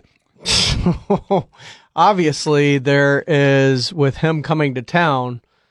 This holds ramifications on that game tonight, as there's somebody else holding out No Chris for Jones. a new contract. As we sit today, the Kansas City Chiefs, all NFL, all pro defensive lineman, probably the third most important guy on that Chiefs team over the last four years. Agreed. Is sitting out as a, as is uh, uh, the second most important guy, Travis Kelce. Now he's not sitting out; he's limping around. He hyperextended a knee in practice two days ago. We don't have a definite that he's out, but I can't imagine, uh, given the uh, length of the season and the type of injury he dealt with, that we'll see him tonight. We're going to find out if they have pushed Kansas City or if Kansas City has pushed Pat Mahomes to the limit. If they found they haven't found any reason to keep anybody else around that he's been capable of winning games on his own. I was very concerned the year prior when Tyreek Hill was traded away because he wanted 30 million, but I saw the contract that he got and I was like, I understand how that was unsustainable. But then Patrick Mahomes goes out and has probably, if not the best, one of the best seasons in his career because it it looked like he stopped trying to force the over the top stuff with Tyreek. There were a lot of times that the Kansas City Chiefs offense felt like it was just waiting and waiting and waiting for the big play, and he was extending and extending Mm-hmm. far more than he should have and trying to force things when the defenses were openly trying to take away everything over the top. And it felt like he became a better passer because of it. If I'm you- I'm wondering if his security blanket in in Travis Kelce is the same thing to where okay, yeah, I don't have him anymore. It just means I have to spread it around and get the ball out of my hands faster. Well, the thing that we have found that has been most consistent with this offense is the combo of Mahomes to Kelce. That goes without saying. And it's and we've heard players for the last several years saying these guys draw plays with the their dark- eyes that they don't even what we're what we see on film and then what we see them do are two different things because they don't operate operate under the constructs of a play. They operate under the constructs of they just know Mahomes just knows where Kelce is going to be. All and, and it, just one of those innate things that very few players and, or receivers and quarterbacks get, and very rarely do you get it over a period of time like we've Mhm. seen. And as much as Chris Jones is valuable, and for the most part, he is the Kansas City defense. That mean he is the guy that just keeps them respectable in the track meets that are Kansas City Chief football games that the most important loss ain't Chris Jones. In fact, I think the Chiefs planned on this. They don't expect Chris Jones to play, and that's fine because they expect to be able to hang 45. Without Kelce, they ain't hanging 45 points. They're not. They're not going to be as good. Uh, now, they might be able to manufacture 30. They might be able to manufacture a touchdown a quarter and get 28, but this offense ain't going to be what we last saw. I don't care what they uncork. I don't care who the OC is. I don't care what else goes on. We cannot expect what they were in game one, especially because they prepped. They prepped up until day before yesterday with Kelce in mind. He was going to play, and now he ain't. Look, I- think we need to get past the misconception of the Chiefs defense and the offense needing to score 45, especially without Chris Jones. That defense is a lot better than people give it credit for, which is a reason that they won the Super Bowl last year. With George Carl Karlaftis and Willie Gay and Nick Bolton and Justin Reid and Trent McDuffie. See, that's just a bunch of names, James. That doesn't tell me Sneed. anything. No, these That's are just a bunch of players dudes. that make plays. Chris Jones is the spearhead of that. I understand his importance, but there are a lot of great players on a lot of different levels of, of that defense that I don't think give enough credit. And there's this misconception that, you know, you've, the Chiefs offense has to score 45 to keep them in games. Now the defense has played very well, especially down the stretch over the last three years, especially with Steve Spagnuolo as the defensive coordinator. Now, Chris Jones, as we sit this very moment, is out, though he has said uh, previous to today that if a contract is available, that he believes he will be ready to play. He spoke yesterday, considering the situation he's in, and when you take away the uh, emotion, it's he's just an employee asking for something. This what is can I say? Um, opinions are like everybody got them and they all stink, right?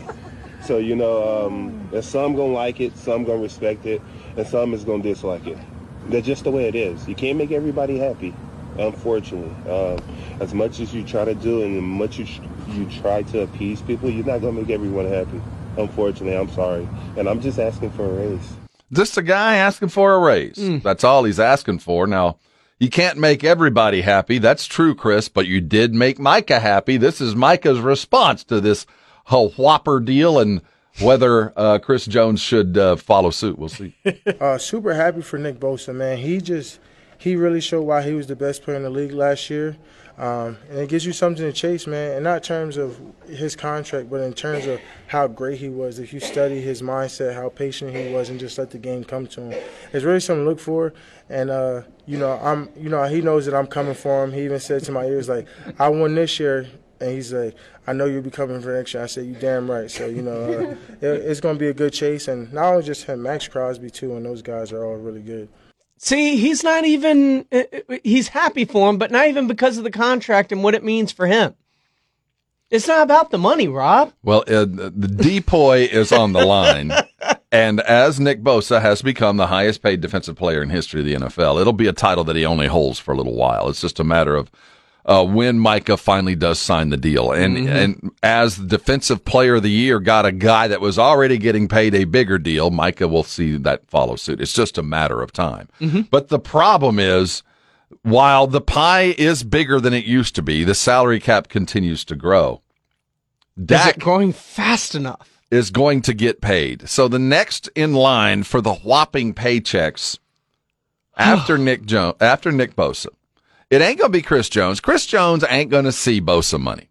He ain't. But he wants Aaron Donald money. And that's fine. But we're talking about Micah. He looks at the contract that Bosa signed and he sees the dollar values that are coming. And Jones, I think his slot is not going to change because there's one significant difference here. I think that Kansas City planned on not having Chris Jones I think so too. and expects him to be out for a while, and the number they have offered him ain't going to change. You know how much I I think that they've anticipated him not being a part of this team?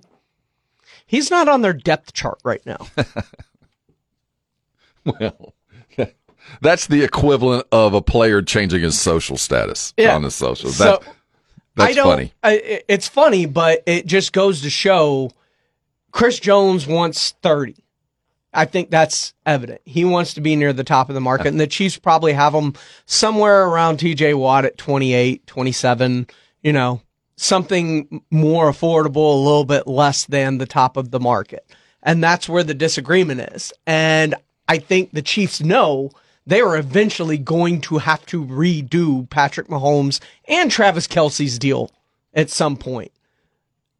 And so they see these other contracts coming down the line and you can't tie up money everywhere. And the, the fact of the matter is Chris Jones is a really, really, really good player, But he ain't great. but he ain't great. And the, the problem is he only plays great when he's ready to get paid.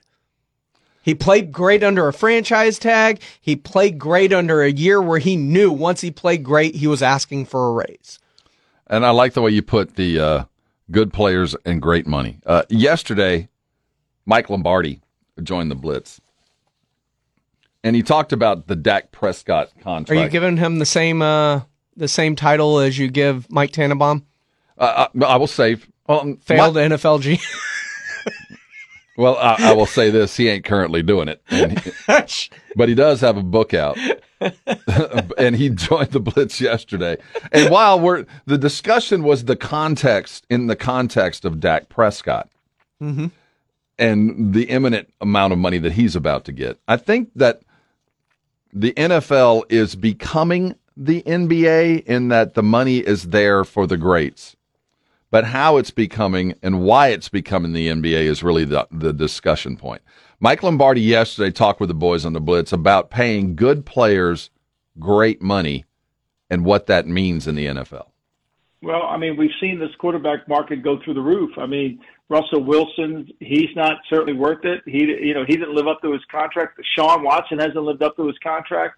You know, I, unless Jerry's willing to take a stance and say, Dak, either you take this or I'm getting a new quarterback, uh, then Dak's got all the options. Dak holds all the cards. I don't know if Jerry's going to be willing to do that because if he was willing to do that, he wouldn't have to give Jer- he wouldn't have to give him this deal. But remember, here's where fear does the work of reason for the players. The the teams are fearful if they don't sign Dak, they lose him. The quarterback position is a lot like the NBA. You know, you know in the NBA when we watch these teams give ridiculous contracts to good players and we say, why would they pay that guy that? That's not going to make them any better, right? Well, that's the same thing in the NFL because you're scared if you lose this player, you're not going to be any good. You're going to be worse than you are, so you overpay him. That's what happened with Jerry and Dak. Dak's a good player. Dak's a really good player. But Dak's not worth the number that he got compared to relative terms. And unless you're prepared to take that on, unless you're prepared to challenge that in terms of your willingness to go out and draft a guy, you're going to be stuck with him. You can't leave your team like that. That's Mike Lombardi. Yesterday, he joined the Blitz talking about the methodology behind paying good quarterbacks great money and why the NFL has gotten here. And it's not even paying good great because that is something we see in a, a lot of instances with a lot of different players. Um, he said, fear doing the work of reason. and it's true, especially when you're talking about quarterbacks, because there are so few and finite number of quarterbacks that you can rely on in the NFL to play well enough to win you games at that kind of level, the level that a Dak Prescott wins games at. Lamar Jackson, the former NFL MVP with Baltimore, the Baltimore Ravens ownership told him, look, man, go shop. Go find your market. If you can find a better deal, go get it. He didn't. So there's one GM. Is that that or is that collusion? Well, that, see, that, what I'm getting at is there's one GM who used the modern NFL method of the cop out, which is go shop your services. And then we get into what I'm not saying there's collusion I am. per se, but I do know that there are trends in the NFL that general managers pay attention to. Mm-hmm. And it's, you know, keeping up with the Joneses, the hot position, you know, what I know that I'm going to have to spend to keep a certain position around. And defensive line is and will continue to be a very expensive position to fill. Mm-hmm. You don't see defensive guys being told to go out and shop, get shopped. You see quarterbacks and running backs go out and get shopped. And the running backs suffered. And Lamar Jackson got paid. I don't think anybody will quibble with the amount of money he got paid. It, Nope. It seemed to fit. And when you look at the current quarterback rankings, you can go by CBS's version or you can go by the Athletics version. When you look at Dak Prescott, It's the bottom of the top 10. he's the bottom of the top 10. Lamar Jackson's flowing right in there with him, right beside him. Yep. So we know that Dak is going to get paid by Jerry. It is a foregone conclusion. And I think the going to get go shop, I think that was more about reining in the thought process of getting a fully guaranteed contract the way Deshaun Watson did. It's the- I think it was about reining out. that part. Well, in. it's the cop out. Don't ask me, ask the rest of the league. And then you whisper behind the scenes, you have the invisible ink memo. There's no fully guaranteed contract. So, given that, not only is Dak going to get what the current market will bear, there'll be eight other dudes. Well, I'll say six other dudes just like him that are going to get it too. They're, they're all going to get it. It is just a percentage of the salary cap that every general manager has decided we're going to divvy it up. And when we see a $60 million quarterback, and that's going to happen in the next two years, Yep. and given the order of signings, you got to assume it's going to be Dak. You got to assume that Jerry's going to wait. He always has, and he doesn't mind to pay more. He'd rather wait and feel like he won some kind of negotiation than he would just jump in and get the deal done because Burrow is going to get paid. Yes. And it'll probably happen before Dak. But here's the problem that Jerry's going to run into. He's got to sign Dak first to move the money around to pay Micah the mm-hmm. other quarterback money he's going to have to pay. And that's that's a true statement. Micah's about to make quarterback money, and you got to worry about the Jaguars jumping Trevor Lawrence in front of you all of a sudden. Because that becomes a distinct possibility now. He's going to pay him. He's gonna. And he's going to pay him the market value. So is it on Jerry though, or is it on Dak and Todd France and saying, let's wait, let's see what happens, let's see if Patrick Mahomes redoes his deal first, let's see if Burrow does their deal first, because even if it's more, it raises your floor. Right now, Dak has every bit of leverage, as you heard. And he's always Mike had. Lombardi, and it will continue to be so because he is one of one of ten. one of ten, and he he he is a valuable commodity that is going to continue to raise. He is not just a valuable commodity; he is the most valuable commodity in the NFL. The good news is he does have some time. I think that Jerry and the Cowboys have a bit of time to see this season through. And both Micah and Dak can treat this year and should be treating this year like it's a contract year. And if you get contract year play out of your two most important players, then the, then Jerry would have engineered a situation where he's got his two best players acting like this is a do or die contract year. So by design, I think Jerry got exactly where he wants to go. But the problem with the design is if it plays out the way that you want it to, it's going to cost you a quarter of a billion dollars.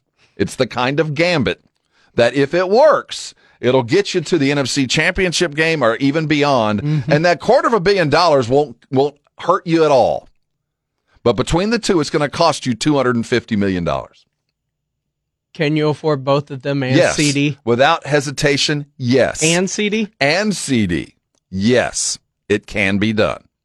And it will be done. So Dak at like let's say fifty four, arguably, right? Mhm. If we assume Joe Burrow's going to break the fifty two whatever that Herbert did and get closer to 55, 53, 54 for Dak would then kind of be the slot range, I think. I would think don't look at the 54, look at the guaranteed. Sure. money.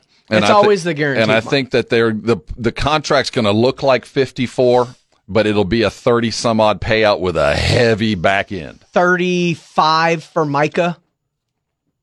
And if Dak has the year we think he's going to have, that means CeeDee's going to have a whale of a year. Mhm. So 30 plus for CeeDee too, on top of everybody else they've just paid this offseason. Now, the key for this, as it will be for every player on the Cowboys, uh, but especially Micah and Dak, you stay healthy, you produce, you will set records.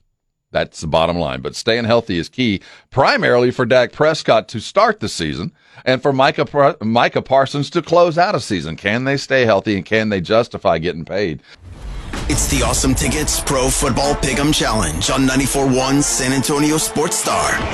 Your shot at $50,000 nationally, while weekly winners locally get a $50 gift card to Five Oaks Ace Hardware on Thousand Oaks. At the end of the season, locally, the best overall record wins the San Antonio Grand Prize of $1,000 worth of tickets to any event from Awesome Tickets. Sign up today at sasportstar.com.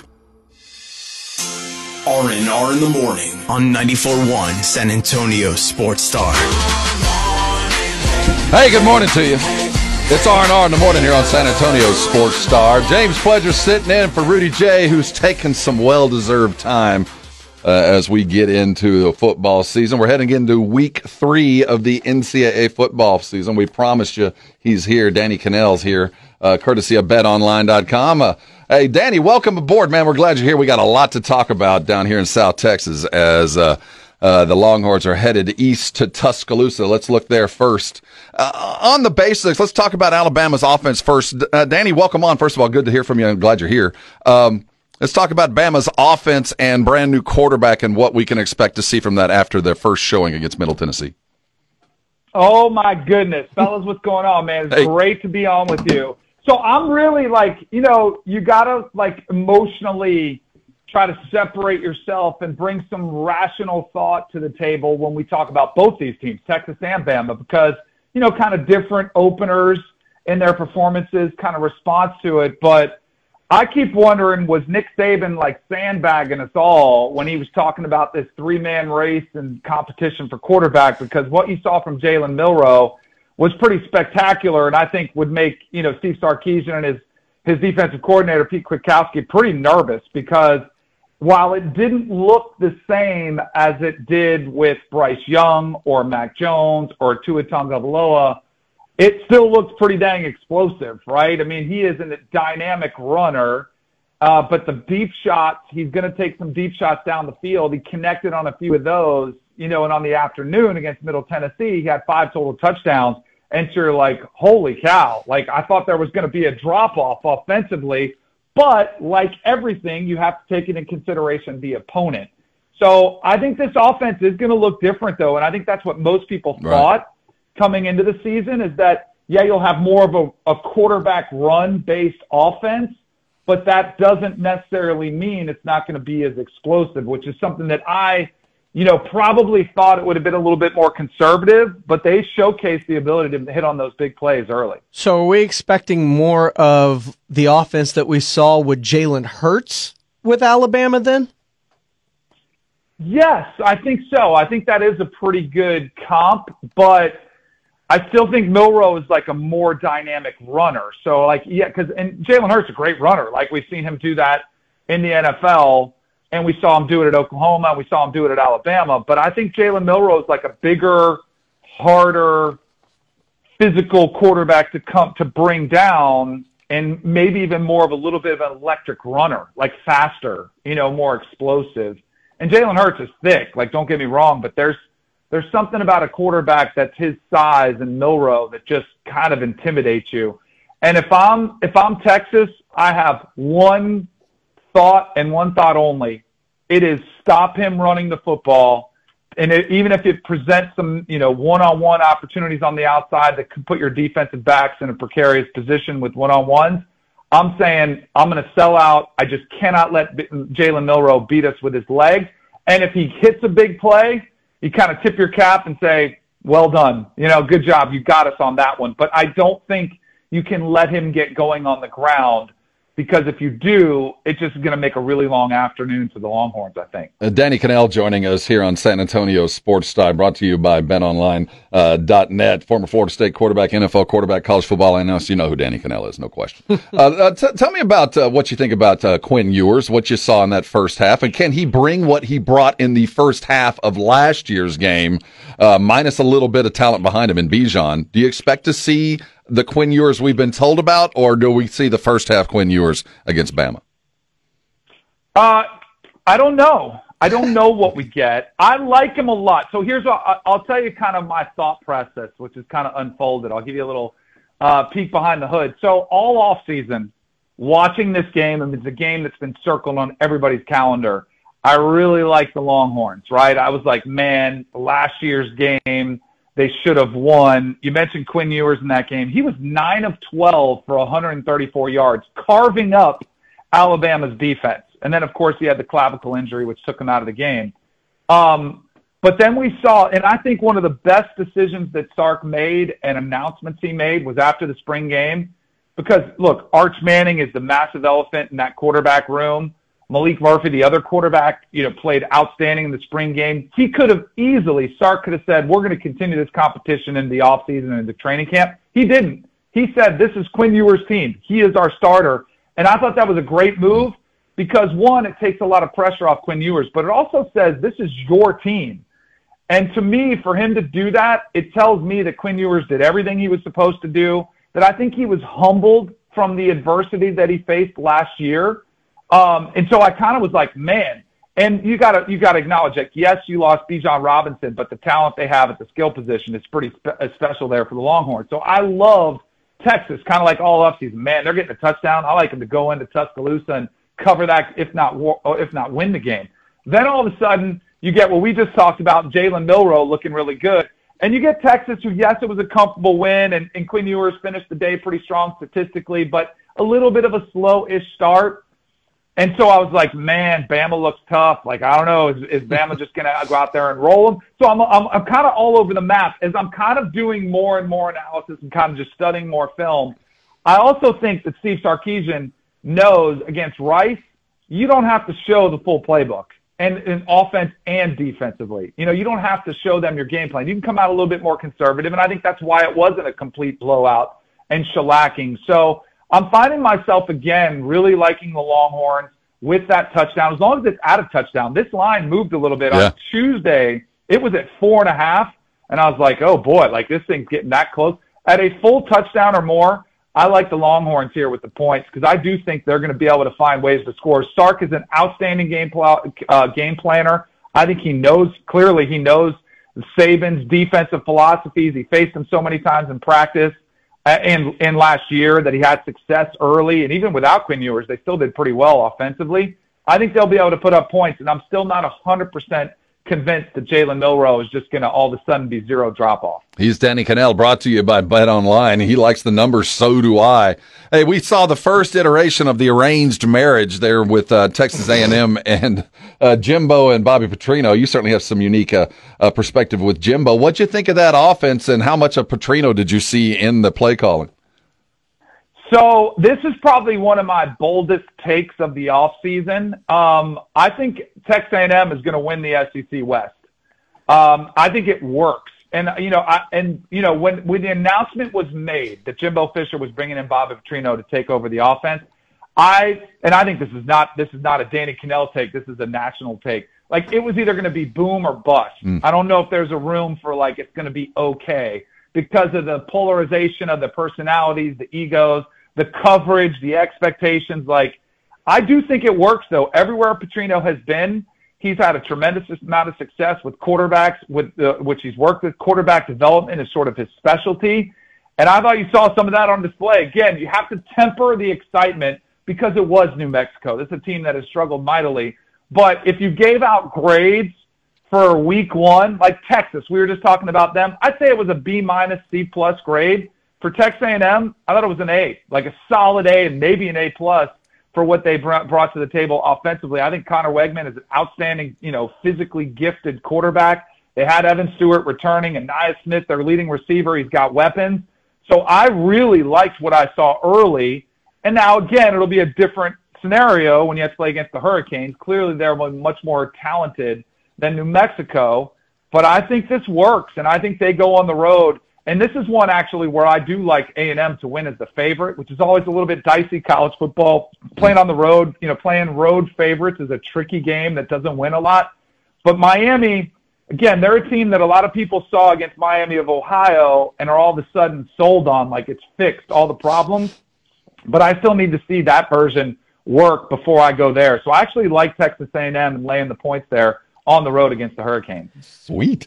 Talking about the Texas A&M Aggies though, and the one question that I have because you talked about the egos involved and everything when it comes to Petrino and Jimbo and working together, what happens when those two egos do mm-hmm. happen to stumble across some adversity in the season?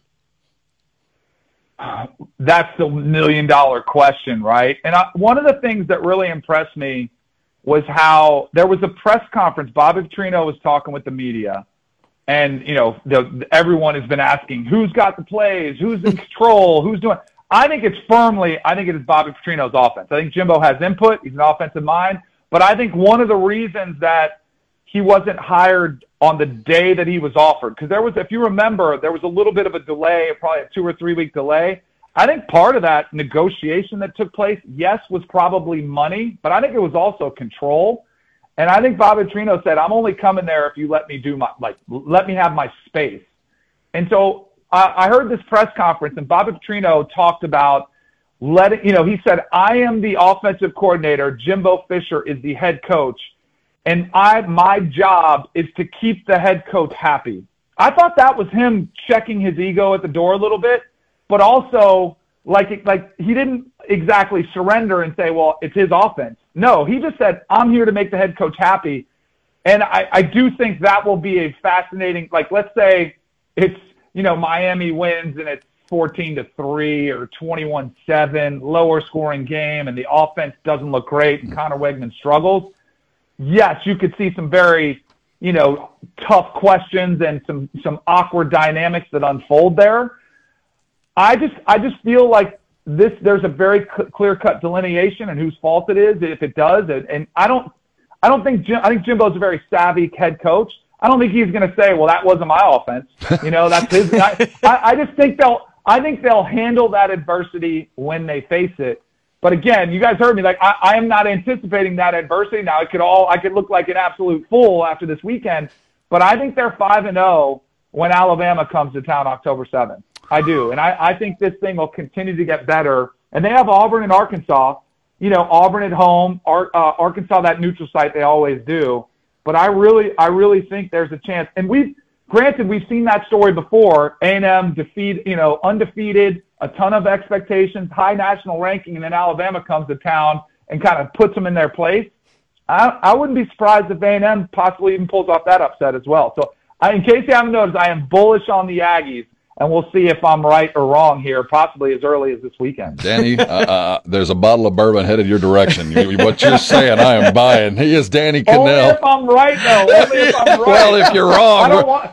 I don't want to know what's coming my way if I'm wrong. It'll be the empty mailbox bottle. I will have drunk the other bottle before you get there. But before we get to the story of the early season in Oh, Colorado, can I, I'm sorry.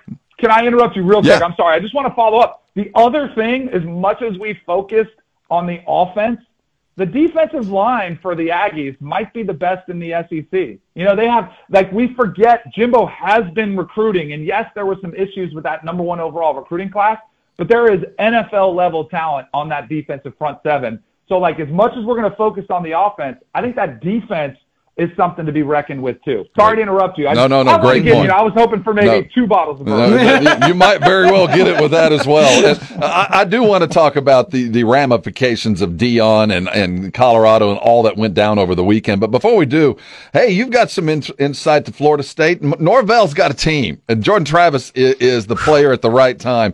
Put put them in perspective. The ri- the return of Florida State in the grand scheme of where the ACC finds itself in, in the football world, because I think what's going on Florida State matters to the bigger conference more than anything else right now. Yeah, I think so too. And I also, you know, it wasn't great that Clemson lost to Duke Right. on the national stage on Labor Day, but I also think this just speaks volumes to the cyclical nature of college football. You know, we've seen the rise and fall of many programs. It wouldn't just be Florida State. You know, Texas. You know, they've they've been a great example. Up and down roller coaster ride. The Miami Hurricanes. How about their roller coaster ride? Up and down. One of the best programs. You know, in the 80s and 90s and early 2000s, they're till, still trying to search to get it back. And Florida State now facing, you know, our own, you know, adversity. Since 2016, we haven't had much success. And last year, the 10 win season, and there was even a little bit of skepticism coming into this year.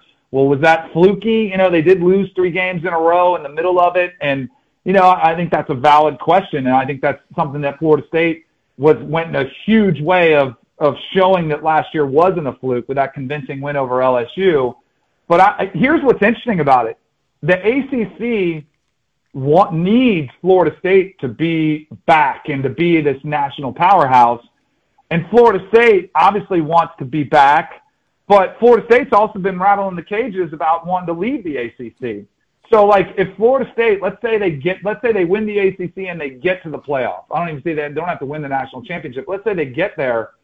Florida State, who's been pounding the table to get, you know, some more money from the ACC or a, a renewed TV contract with the ACC, all of a sudden it gives them a little more power and ability to flex their muscles and threaten, hey, if you guys don't take care of us, we're leaving. Like that puts the ACC under a little bit of pressure. So in this wacky world that we live in, where we've seen this movement, it's it's kind of like we used to just be able to talk about Florida State, the football team, and can they win a national championship. Now it's like, well, what does this mean in the big scope of things? Does this position them to make an exit to the SEC or Big Ten? And I think those are all very valid question marks that nobody. I was just in Tallahassee uh, yesterday. I was talking to the quarterback club there. That's the number one question Mhm. around town is yes is or you know can we win this year? But it's also where the heck are we playing in two or three years? And no one knows the answer to that question. What's the sentiment? What do you guys want? Um, there's a lot of. I would say it's probably seventy percent of Florida State fans want to go to the SEC. I'd say thirty percent fans, and I would put myself in the minority. Mm-hmm. I would love to stay in the ACC, but not at not at the current setup. You know, it's just not favorable. It's unsustainable. It's an, like let's be honest, college football is an arms race. It's who can spend the most to buy the best recruiting classes, to buy the best transfer portal, to have best facilities. And if you're at a $40 million a year deficit, which is pretty much what the numbers are versus those schools in the SEC and Big Ten, it's not sustainable. You can't keep going to your boosters and saying, hey, we got to keep up with those guys when those guys are getting TV money that they're able to fund their programs and you're asking your boosters. It's just not sustainable over the long haul. I mean, think about it over 10 years, that's $400 million. That's a lot of money to be asking for your boosters to donate. And so it's just not sustainable. So uh, my sentiment is whatever it takes for Florida State to remain competitive is what Florida State needs to do. So if it's the SEC or Big Ten, I think there's a very real possibility the Big Ten is playing. Yes. Which is in, which is weird. I, I don't think Florida State fits in the Big Ten. But again, if it means we can compete with Alabama and Ohio State and Texas and Texas A&M, then we need to go there. You know, that's kind of the mentality that Michael Alford, the athletic director, has taken as well. Interesting to follow. Follow. He is Danny Kanell, and certainly the inside of Florida State is well valued. Brought to you by Bet Online right now. Go check out the lines that are available. We just got a couple of seconds, and you talked about the the portal and everything that has played into where Florida State is. We saw what Prime Coach Prime did with Colorado. Uh, my question to you is: How many of the coaches around uh, the uh, Power Five or the Power Four, however we want to count it, were rooting for Deion over the weekend? Ooh, ah, that's a great question. Uh, I'd say probably 10%, Yeah. you know, a very small percentage. Uh, but it's not like he's the only one doing it. He's just, just been the most brash, the most brazen, the most cutthroat and vocal about it. And by the way, he's also had cameras following him along the way. Because every coach, deep down, they probably would love to do what Deion did. Like when they take a new job, they have to turn over and they're like looking around the scholarship players and they're like, I got to win with this guy. You know, like that's a very, and yet they're kind of stuck with him because they don't want to cut a player or send him running. And Deion was pretty open. He's like, hey, I'm gonna, I'm going to make some changes. We're getting rid of you if you can't play here. And there's a lot of coaches that would love to take that approach, but they can't. And so I do think it was a smaller percentage, but he's not the only one to do it. I mean, Kenny Dillingham at Arizona State had 46 new players in the transfer portal. You know, other programs have had a ton of turnover, but no one to the magnitude that Colorado did. But I, I think, you know, I did not, I did, I was one of the people that was wrong. A lot of people. And, you know, I didn't think they could beat TCU. I didn't think they could contend with TCU. But he proved me wrong. And I, I don't want to double down and say, well, they can't do it again. But I'm not, I'm not betting against them or for them. I want to get more intel, and I'm going to sit back and enjoy the ride because I know one thing: what what Travis Hunter did, playing over 130 snaps, was awesome, and it was fun to watch, and it's something we haven't seen. I want to sit back and watch the, you know, watch the entertainment, grab some popcorn, and see how it unfolds because I do think it is good for college football. Whether you like him or hate him, he gets a lot of eyeballs and attention. Well said. Dan Kanell, former Florida State quarterback, NFL quarterback, and host on Sirius XM Radio. Danny, speaking on Coach Prime, what does it say that he was able to take that many new faces and he was so, and I think that's what people don't like about it, at least coaches, is that he was out in front about it, talking about he was bringing his Louis with him and to tell people to hit the portal. But what does it say that he had 71 new players look like they had all gotten on the same page, even more so than what TCU did in their first game together, because they looked entirely like the more disciplined team in that game. What does that say about him as an actual coach to be able to do that with so many new players? So here, I'll give you. So I just said I was completely wrong on what I thought Colorado would be this season. The one area I think I was right is that beneath the sunglasses, beneath the cowboy hat, beneath the quotes, beneath the bravado, he is an outstanding coach. He really is. And I, I think, and I also, here's a little secret. He's old school. Like, I think he's hard on his players. I think he's disciplined. I think he holds them to a high standard. And I don't think a lot of coaches do. I think a lot of coaches coddle their players now because they're worried about them leaving in the portal. But Deion is old school. He also hired an exceptional staff. You know, the coaches, Sean Lewis was a head coach at Kent State who left to be his offensive coordinator. Charles Kelly is a defensive coordinator who's had a lot of success on the defensive side of the ball. He hired a great staff. And then most importantly, in college, this resonates. There is so much power in belief and yourself and confidence. And Deion oozes confidence, and his players bought into it, and they believed they could win that game when nobody else did. They believed they could turn around this program, and they also put in a lot of work. Like that, that continuity takes time, and it takes a lot of hard work. And I think this program has been working, and I think it paid off there on the big stage. Now, I do. I'm very fascinated because I don't know which way to go. Everybody and their brother is backing Colorado this weekend as a uh, three and a half, as a Yeah. three point favorite. I'm like, I don't. I kind of feel like Nebraska's the smart play, but I don't have the balls to back them. So again, like I said, I'm just gonna sit back and enjoy. I'm not gonna lose any money. I just want to, you know, sit because boy, you watch the haters because there are. There's no neutral on Deion. There's no neutral. Like, eh, they're either you love what he's doing or you hate it. And my goodness, the way he was, you know, showing all his haters up, they want to come out so bad and criticize him. Oh my goodness. And then if he wins, he's going to be just taking that victory lap again. So I cannot wait to see what happens. Ride that wave. Bet online right now. Got Colorado at three and a half. That's a tough number. Hey, you said it. Great staffs create a successful environments. So do great guests. Danny Kanell, thanks for stopping by, man. Check his podcast, Cover Three, all the CBS and Sirius work. That's always a pleasure, Danny. Thanks for stopping by today. Appreciate you guys, man. Have a great weekend. Danny Kanell right here on San Antonio Sports Star. Hey, we got Mike McCarthy talking to the press. He's coming next. You're on R&R. This is 94.1 San Antonio Sports Star. From Arasti. At Arasti, we fix pain fast. It's 0600. What's the O stand for? Oh my God, it's early. Wake me up, wake me up, wake up, wake up, wake me up, so wake me up, wake up. Rob Thompson, Ginobili the other way in transition to the oh. Oh. back with left hand slam. I want some nasty. Rudy J, Cowboys win. How else would you settle this game? How about this Cowboys? Begin each day as if it were on purpose. I wake up in the morning, I piss excellent. R&R in the morning on 94.1 San Antonio Sports Star. Good morning!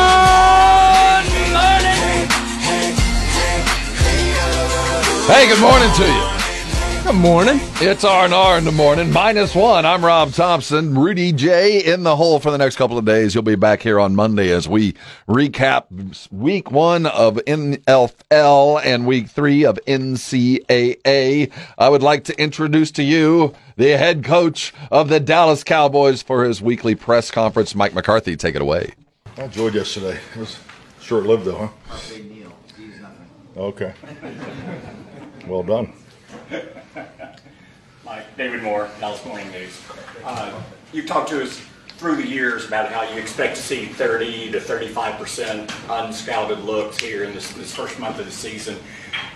Will, will what teams see from you even be a little bit higher based on some of the changes that you've made this offseason? Well, I think just like anything, um, the number one change is personnel. You know, 37% of our our, our, our players, our 75 players in in the building is is different from last year. So, I mean, part of those things factor, um, you know, the utilization of new personnel. Obviously, the Giants have new personnel, so that that's part of the equation because they're obviously going to, you know, do things that fit their players. You know, no different than us. So, um, yeah, so that's. I don't haven't called a game yet, so I can't give you a number. But uh, no, we're we're naturally going to be different than we were last year. That's that's that's the normal process of evolving as an offense or defensive system.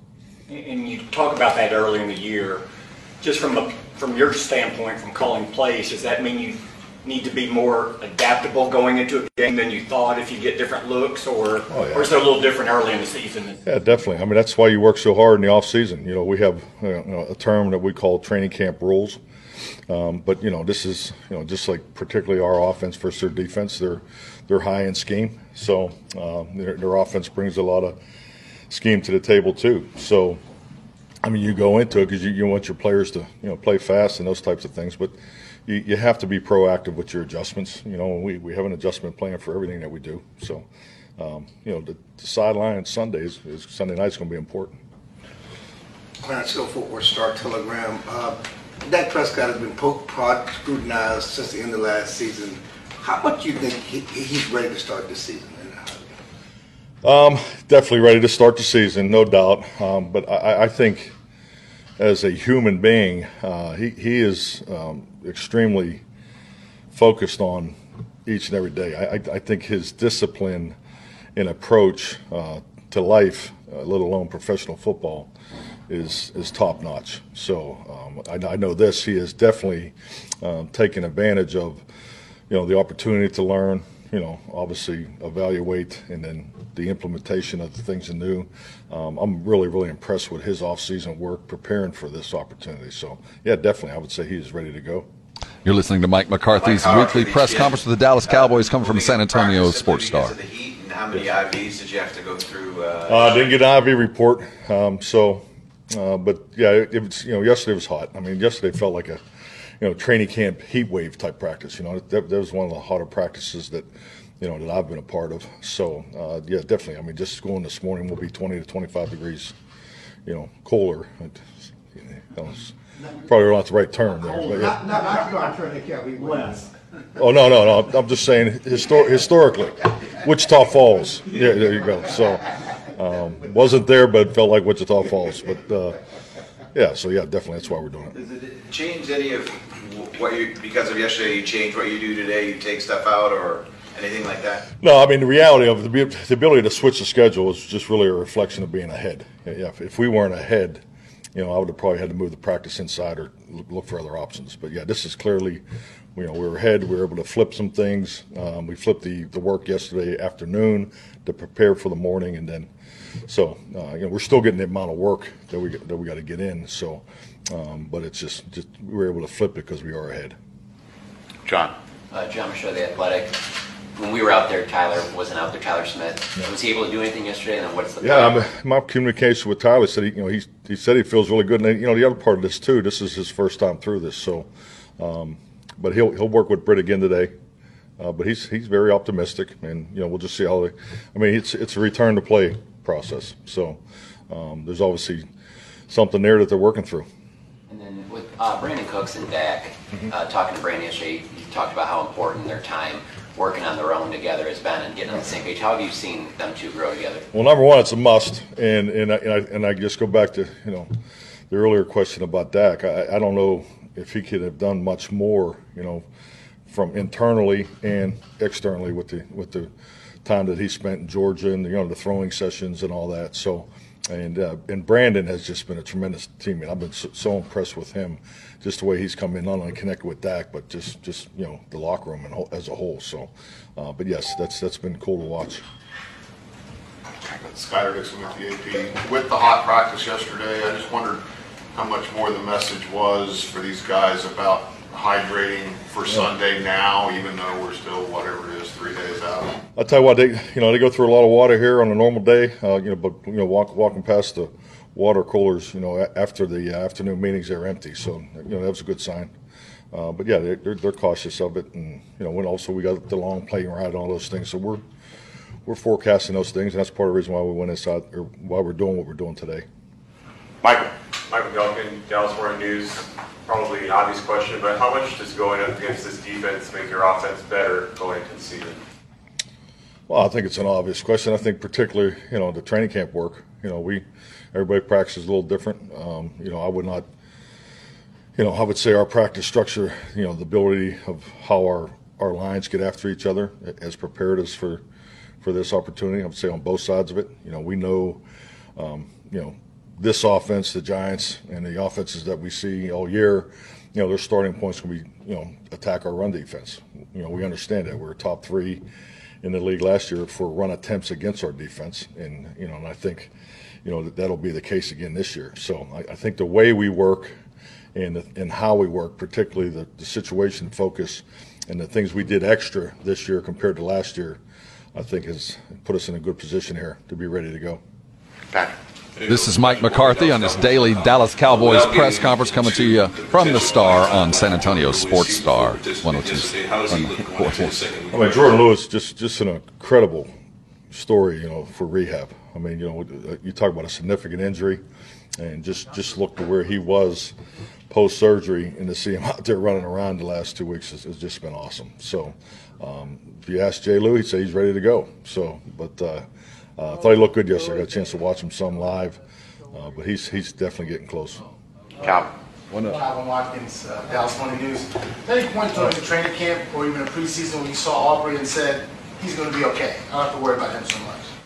Well, first time I stood behind him and you know felt the you know the ball come off his foot, I, I definitely knew he was going to be okay. Uh, but you know, he, he- I mean, the talent is is there. He reminds me of a young Mason Crosby. I mean, because when you know Mason came into the league, and heck, I hope he has the same start and career as Mason too. Because I, think, uh, if I remember correctly, Mason's first game in the NFL, he kicked a you know walk off field goal to win the game. So, and um, you know, he had a big kick in. Uh, in Pittsburgh in a preseason, really long field goal for for um, Heinz Field because you know the wind that comes off the Allegheny or the Monongahela if you're running, it's you know right there on the river there. But uh, it's um, you know I remember Mason making that kick. That's kind of how I felt about him against you know Brandon against against the Raiders. You know we tried to back out there and gave him two two swings at it. You know two long field goals. So um, so no, I, I feel good about him because he has uh, an arsenal of kicks, which is important.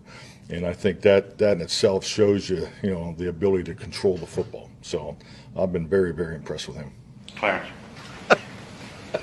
It's supposed to be fifty percent chance of rain on Sunday. I don't know if that factors into the decision with Tyler Smith with his hamstring. And can you talk about the options behind Tyler Smith if he can't go, Oslam and Edoga and those guys? Yeah, we're working those guys. You know, we're working both guys. So, um, but yeah, as far as Tyler, and, and not to be a broken record, if he practices Saturday, we'll give him a chance to go. But he, you know, he has to cross the threshold of practice.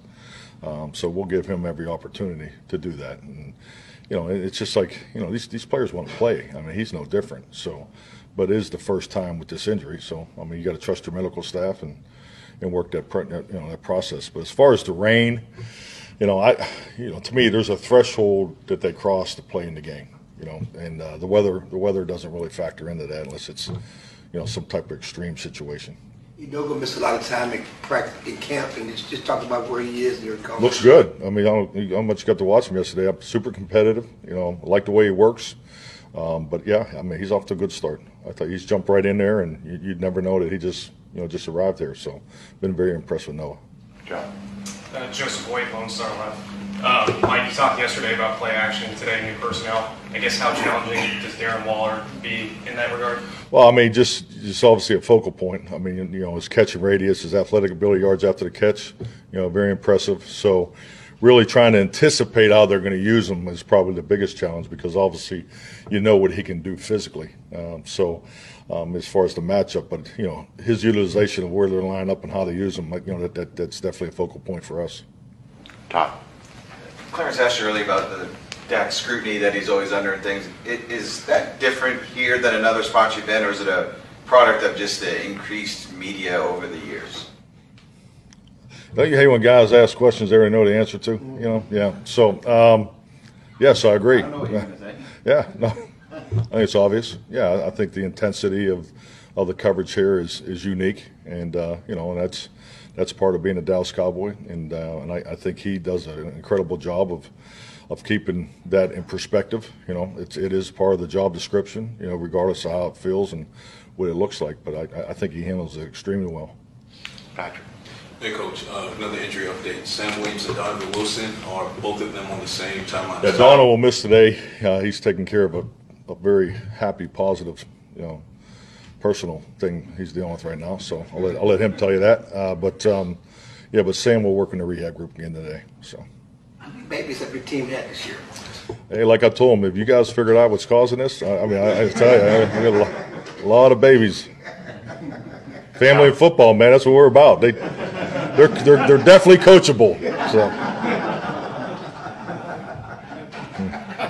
Calvin, um, back to Dak for a minute, uh, because he's Staubach and they've been won championships, and obviously it's been a long drought since those titles. You think that's also part of the scrutiny he gets because people look at what happened before him? I mean, I can't speak for you know for people that you know are, in the mode of critique. I mean, there's uh, obviously that's part of our industry, and and, and understandably so. Um, and it's part of what, what makes the wheel go round. So, uh, but I think history and tradition is extremely important. I think it's important for your current current team to recognize that, and because I think there's energy from that. Now, um, I think it's just like anything. Perspective is, is, is part of it. I, I think it's the uniqueness of working in an organization that has an incredible history and tradition.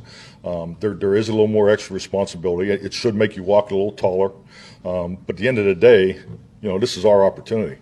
The 2023 Dallas Cowboy, this is our opportunity. So much respect and appreciation because the teams, you know, the players, the coaches that walked before us have, you know, are a big part of this, you know, and have given us this, you know, this landscape to, to chase our goal. So, uh, so I do think it's important, and I think it's positive. I mean, there's there's energy from that, in my opinion.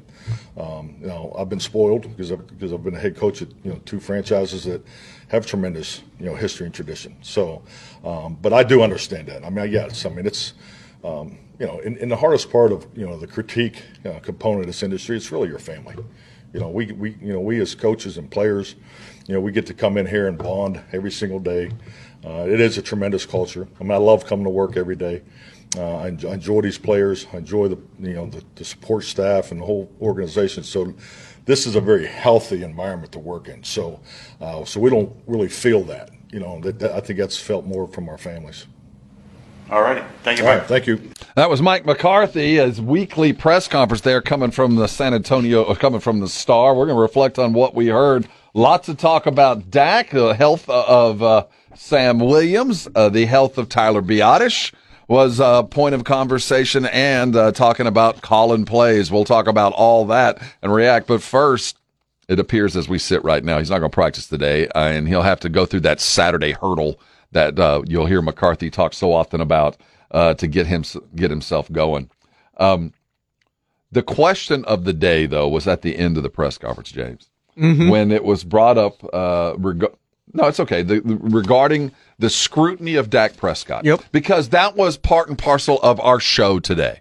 Mm-hmm. And we, we came into it, and that's part and parcel of every Dallas Cowboys conversation is the Dak Prescott. Is he worthy? Is he great? Is he good? What should you do? And I think McCarthy put it in perspective. Look, this is family. I hate hearing all this. And yes, Dak gets more scrutiny. Trust me. I've been at Green Bay. I had Aaron Rodgers. I know what it looks like. And this is far more. But he also said he's a Dallas Cowboy. It comes with the territory. Yeah, I don't remember Aaron Rodgers getting this kind of scrutiny. I mean, he's won one Super Bowl. And people talk about him like he's one of the greatest quarterbacks to have ever played. And rightfully so. I mean, four or five MVPs. Um, he's one of the best. when I hear McCarthy apply that to the quarterback, I know that he's also talking about himself. Yes. That when you take a job with the Cowboys, you you uh, There is a microscope. that it's coming, and but at the same time, there are rights and privileges that come with it as well. That you walk with your back straight and your head held high because you're a, a freaking Dallas Cowboy as they come into a game with the New York Giants. So much to look at as the season gets going. No Donovan Wilson today will be at, uh, he evidently is uh, another one of those young Dallas Cowboys having yet another child. I think we're at four or five in the last month. Well, he's also still dealing with rehab. Yes. I mean, he's been rehabbing all week, and their their goal is to get him to practice by the end of the week, so possibly he could play on Sunday. But uh, Donovan Wilson, yeah, it- what he strained that calf like the 1st week or day of training camp. Mm-hmm. It felt like right back then. Yeah, we haven't seen him practice. I think we saw him practice. It was day three uh, or day two. He was he he, went off. down, carted off, and we we feared the worst. But I I look at this Cowboys team, and it is in the best possible position it can be in.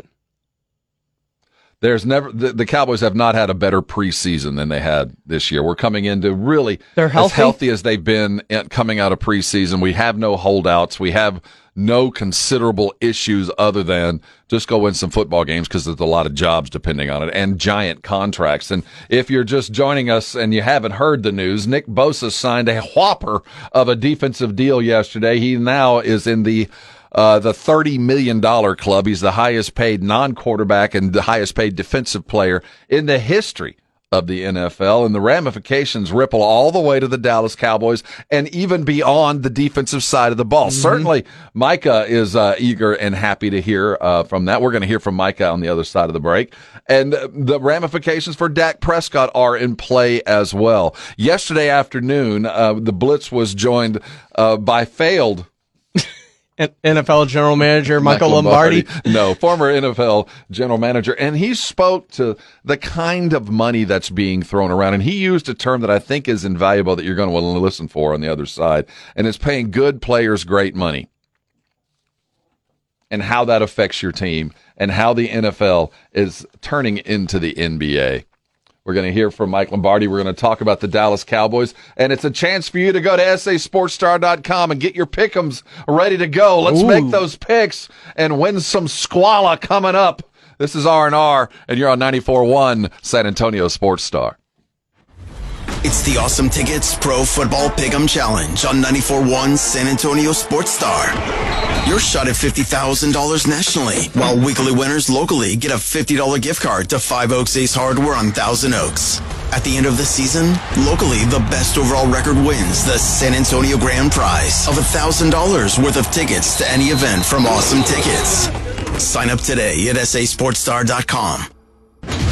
Good morning, everybody. Joe Reinagel here. Coming up later on The Blitz, we are live at the Roo Pub, and why not? The NFL season is upon us. Detroit, Kansas City, they're going to kick things off, and we're going to watch it at the Roo. We'll talk about it with former NFL defensive player Shawne Merriman. He joins us at 2.30. John McClain at 5.30. And Rob, let Pledge win an argument every now and then. Never, Joe. When he's right, he wins. It's R&R in the morning here on San Antonio Sports Star. Thanks for joining us. You missed anything, you can go to sasportstar.com. And right next to where you need to be right now for our Pro Football Pick'em Challenge, you will find our audio vault. We like it because that's where you can go back in time and catch up with all things SA Sports Star. Whether we, if we set it live, you can catch it live right there, back to tape on, on our audio vault. It's time for our Pro Football Pick'em contest. We do it every year. It is an exhibition and a competition. A $50 gift card on the line every week from Five Oaks Ace Hardware. That's the way you use it. And a grand prize winner is going to walk away with $1,000, as always, towards your ultimate sports or concert experience from A Awesome Tickets. To sign up, go right now at sasportstar.com. Uh, we'll go over our picks to start the season in just a bit. We just heard from Mike McCarthy for his uh, weekly presser going into uh, the last uh, hard practice uh, today. Tomorrow morning, Mike will be live with us. You don't want to miss any of that. We'll catch him right at 6:45. You will hear it live. We will break the news as it uh, is required. Uh, he will begin his weekly with us, and uh, I need to round up some tacos. I do believe uh, for head coach Mike McCarthy. He spoke a little bit at the end of the presser. Uh, some of the uh, pertinent news: uh, Sam Williams will continue to rehab. Donovan Wilson and his uh, sore calf will not practice today, though he won't practice because of a personal excuse. It seems he's having a young uh, Wilson, a baby being born. Um, any other injuries or, or uh, lack thereof we need to worry about there, James? I think that was it Yeah. as we prep for it. Uh, I want to go back real quick before we make our picks to something Mike Lombardi said on the Blitz yesterday afternoon. And this is really going to ripple off of the Nick Bosa signing as now the focus of the, uh, the money, the bean counters in the NFL fandom are going to start looking at Joe Burrow. They're going to start looking at Dak Prescott. They're certainly watching Chris Jones, guys that are either holding out to get paid or imminent to sign whopping contracts. And when you've got a contract the likes of Nick Bosa's floating around, you know where you're headed. And when you're dealing with quarterbacks, you also know where you're headed. Uh, Dak Prescott is by every measure an upper echelon quarterback, at least in the upper third. I don't know of anybody who ranks them who doesn't put him there. That doesn't mean he's great. That means he's very good. The problem is you're playing good players, great money when we're talking quarterbacks. This is what Lombardi has to say about it. Well, I mean, we've seen this quarterback market go through the roof. I mean, Russell Wilson, he's not certainly worth it. He, you know, he didn't live up to his contract. Sean Watson hasn't lived up to his contract. You know, I, unless Jerry's willing to take a stance and say, Dak, either you take this or I'm getting a new quarterback, uh, then Dak's got all the options. Dak holds all the cards. I don't know if Jerry's going to be willing to do that because if he was willing to do that, he wouldn't have to give Jer- he wouldn't have to give him this deal. But remember, here's where fear does the work of reason for the players. The the teams are fearful if they don't sign Dak, they lose him. The quarterback position is a lot like the NBA. You know, you know in the NBA when we watch these teams give ridiculous contracts to good players, and we say, why would they pay that guy that? That's not going to make them any better, right? Well, that's the same thing in the NFL because you're scared if you lose this player, you're not going to be any good. You're going to be worse than you are, so you overpay him. That's what happened with Jerry and Dak. Dak's a good player. Dak's a really good player. But Dak's not worth the number that he got compared to relative terms. And unless you're prepared to take that on, unless you're prepared to challenge that in terms of your willingness to go out and draft a guy, you're going to be stuck with him. You can't leave your team like that.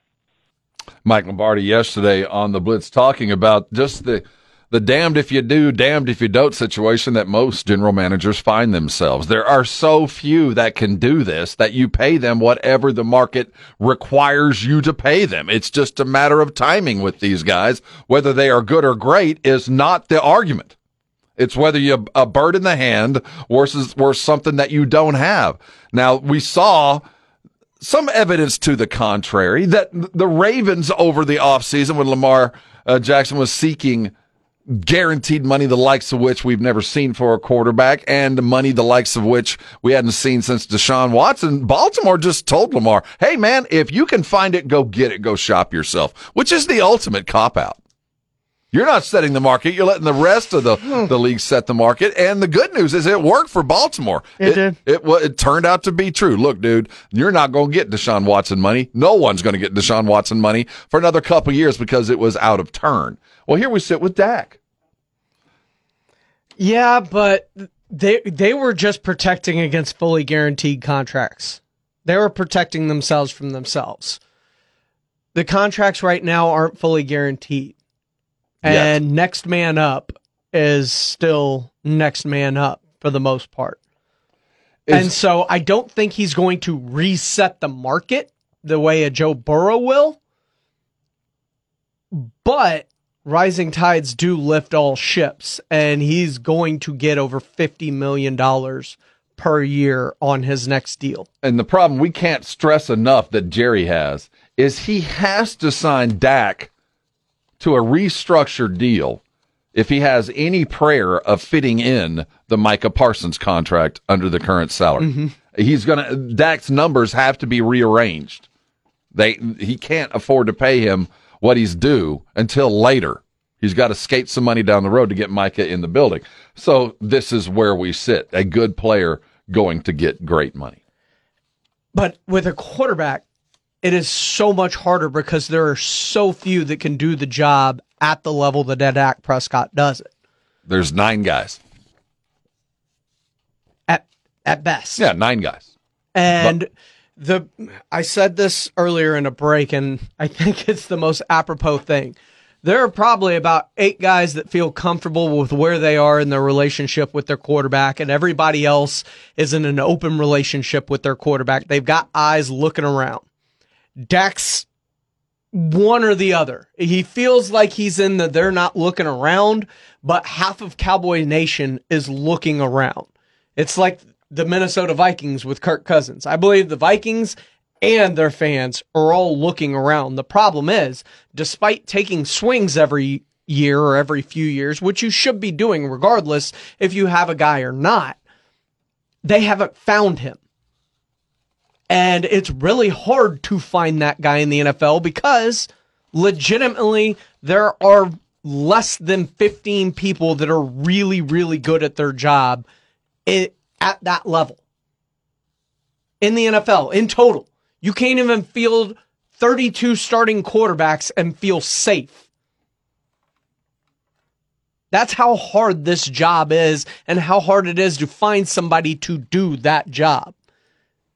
The 49ers stumbled backwards into Brock Purdy. The Cowboys stumbled backwards into Dak Prescott in the first place.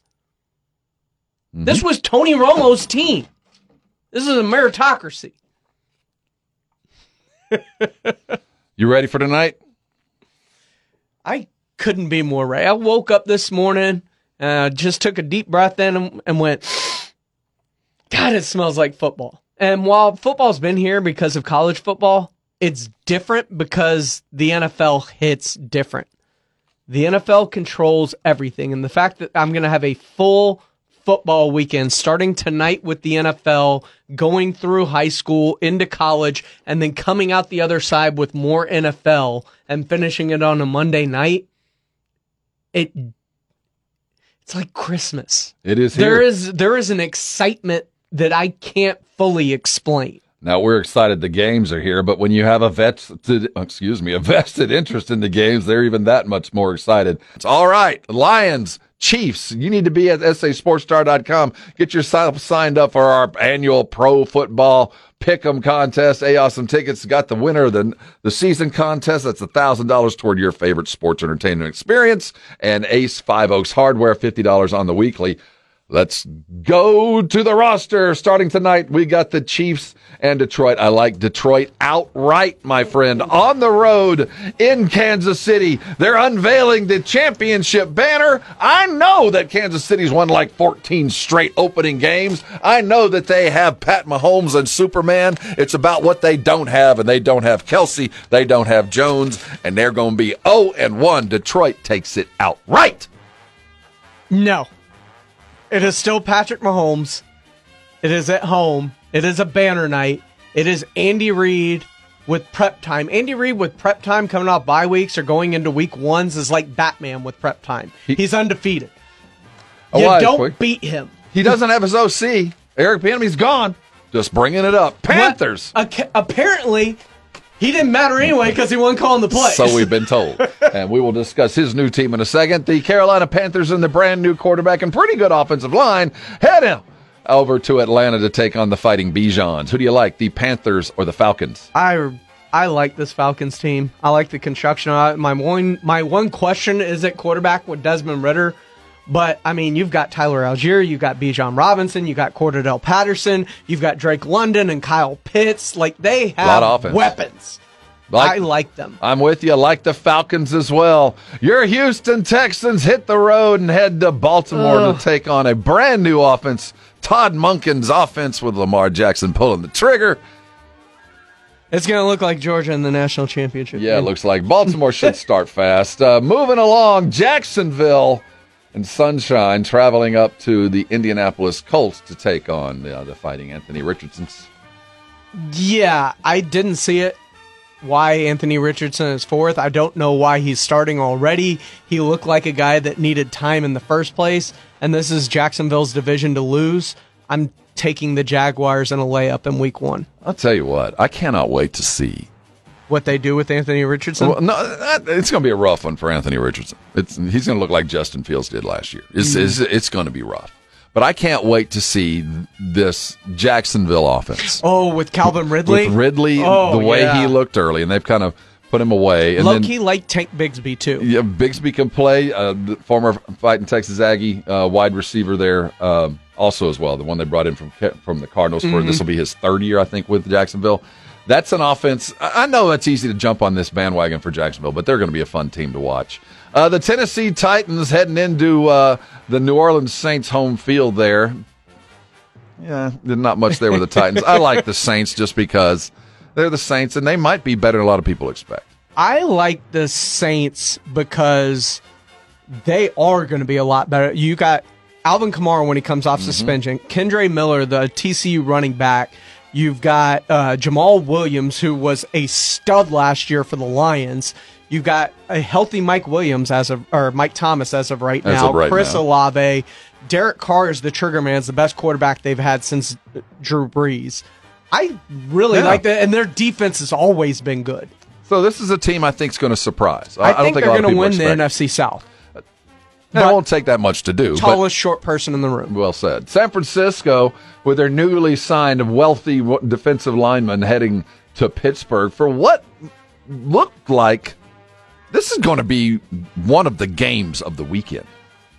I mean, two legitimate. This is the game of the weekend. Yes, it really has the feel. This and of- Monday night are the two biggest games. What do you think of the Steelers? Because I like them. I heard Mina Kimes say yesterday, and this is kind of her hot take, that Pittsburgh will be in the top ten in both offense and defense. I can see that. Like you're talking about last year, like the reigning defensive player of the year is Nick Bosa. Last year it was T.J. Watt. T.J. Watt is still playing at an extremely high level. Minkah Fitzpatrick is one of the best safeties in football, and then you converse that with the other side of the ball where you've got Najee Harris and uh, T.J. Warren or Jaylen Warren. And then on top of that, George Pickens looks like he's going to be an absolute stud. And Kenny Pickett, people weren't paying attention at the end of last year. He was playing really, really good. Small Hands Pickett was playing really good at the end of last year. They could be a surprise for this division, which is a loaded division, by Yeah, the way. You expect Pittsburgh's defense to always be there. Heck, it's Tomlin, but this offense I think is surprisingly agile, and it's a it's a quicker offense than I think you're going to expect to see from Pittsburgh. They're going to get the ball downfield and move it around a lot. It's going to be a fun team. Uh, Tampa Bay just trying to rebuild as they head up to take on the fighting Minnesota Vikings and a potential offensive player of the year in Justin Jefferson. Who do you like? Uh, Minnesota. No, I I mean, Tampa Bay is going to be a dumpster fire.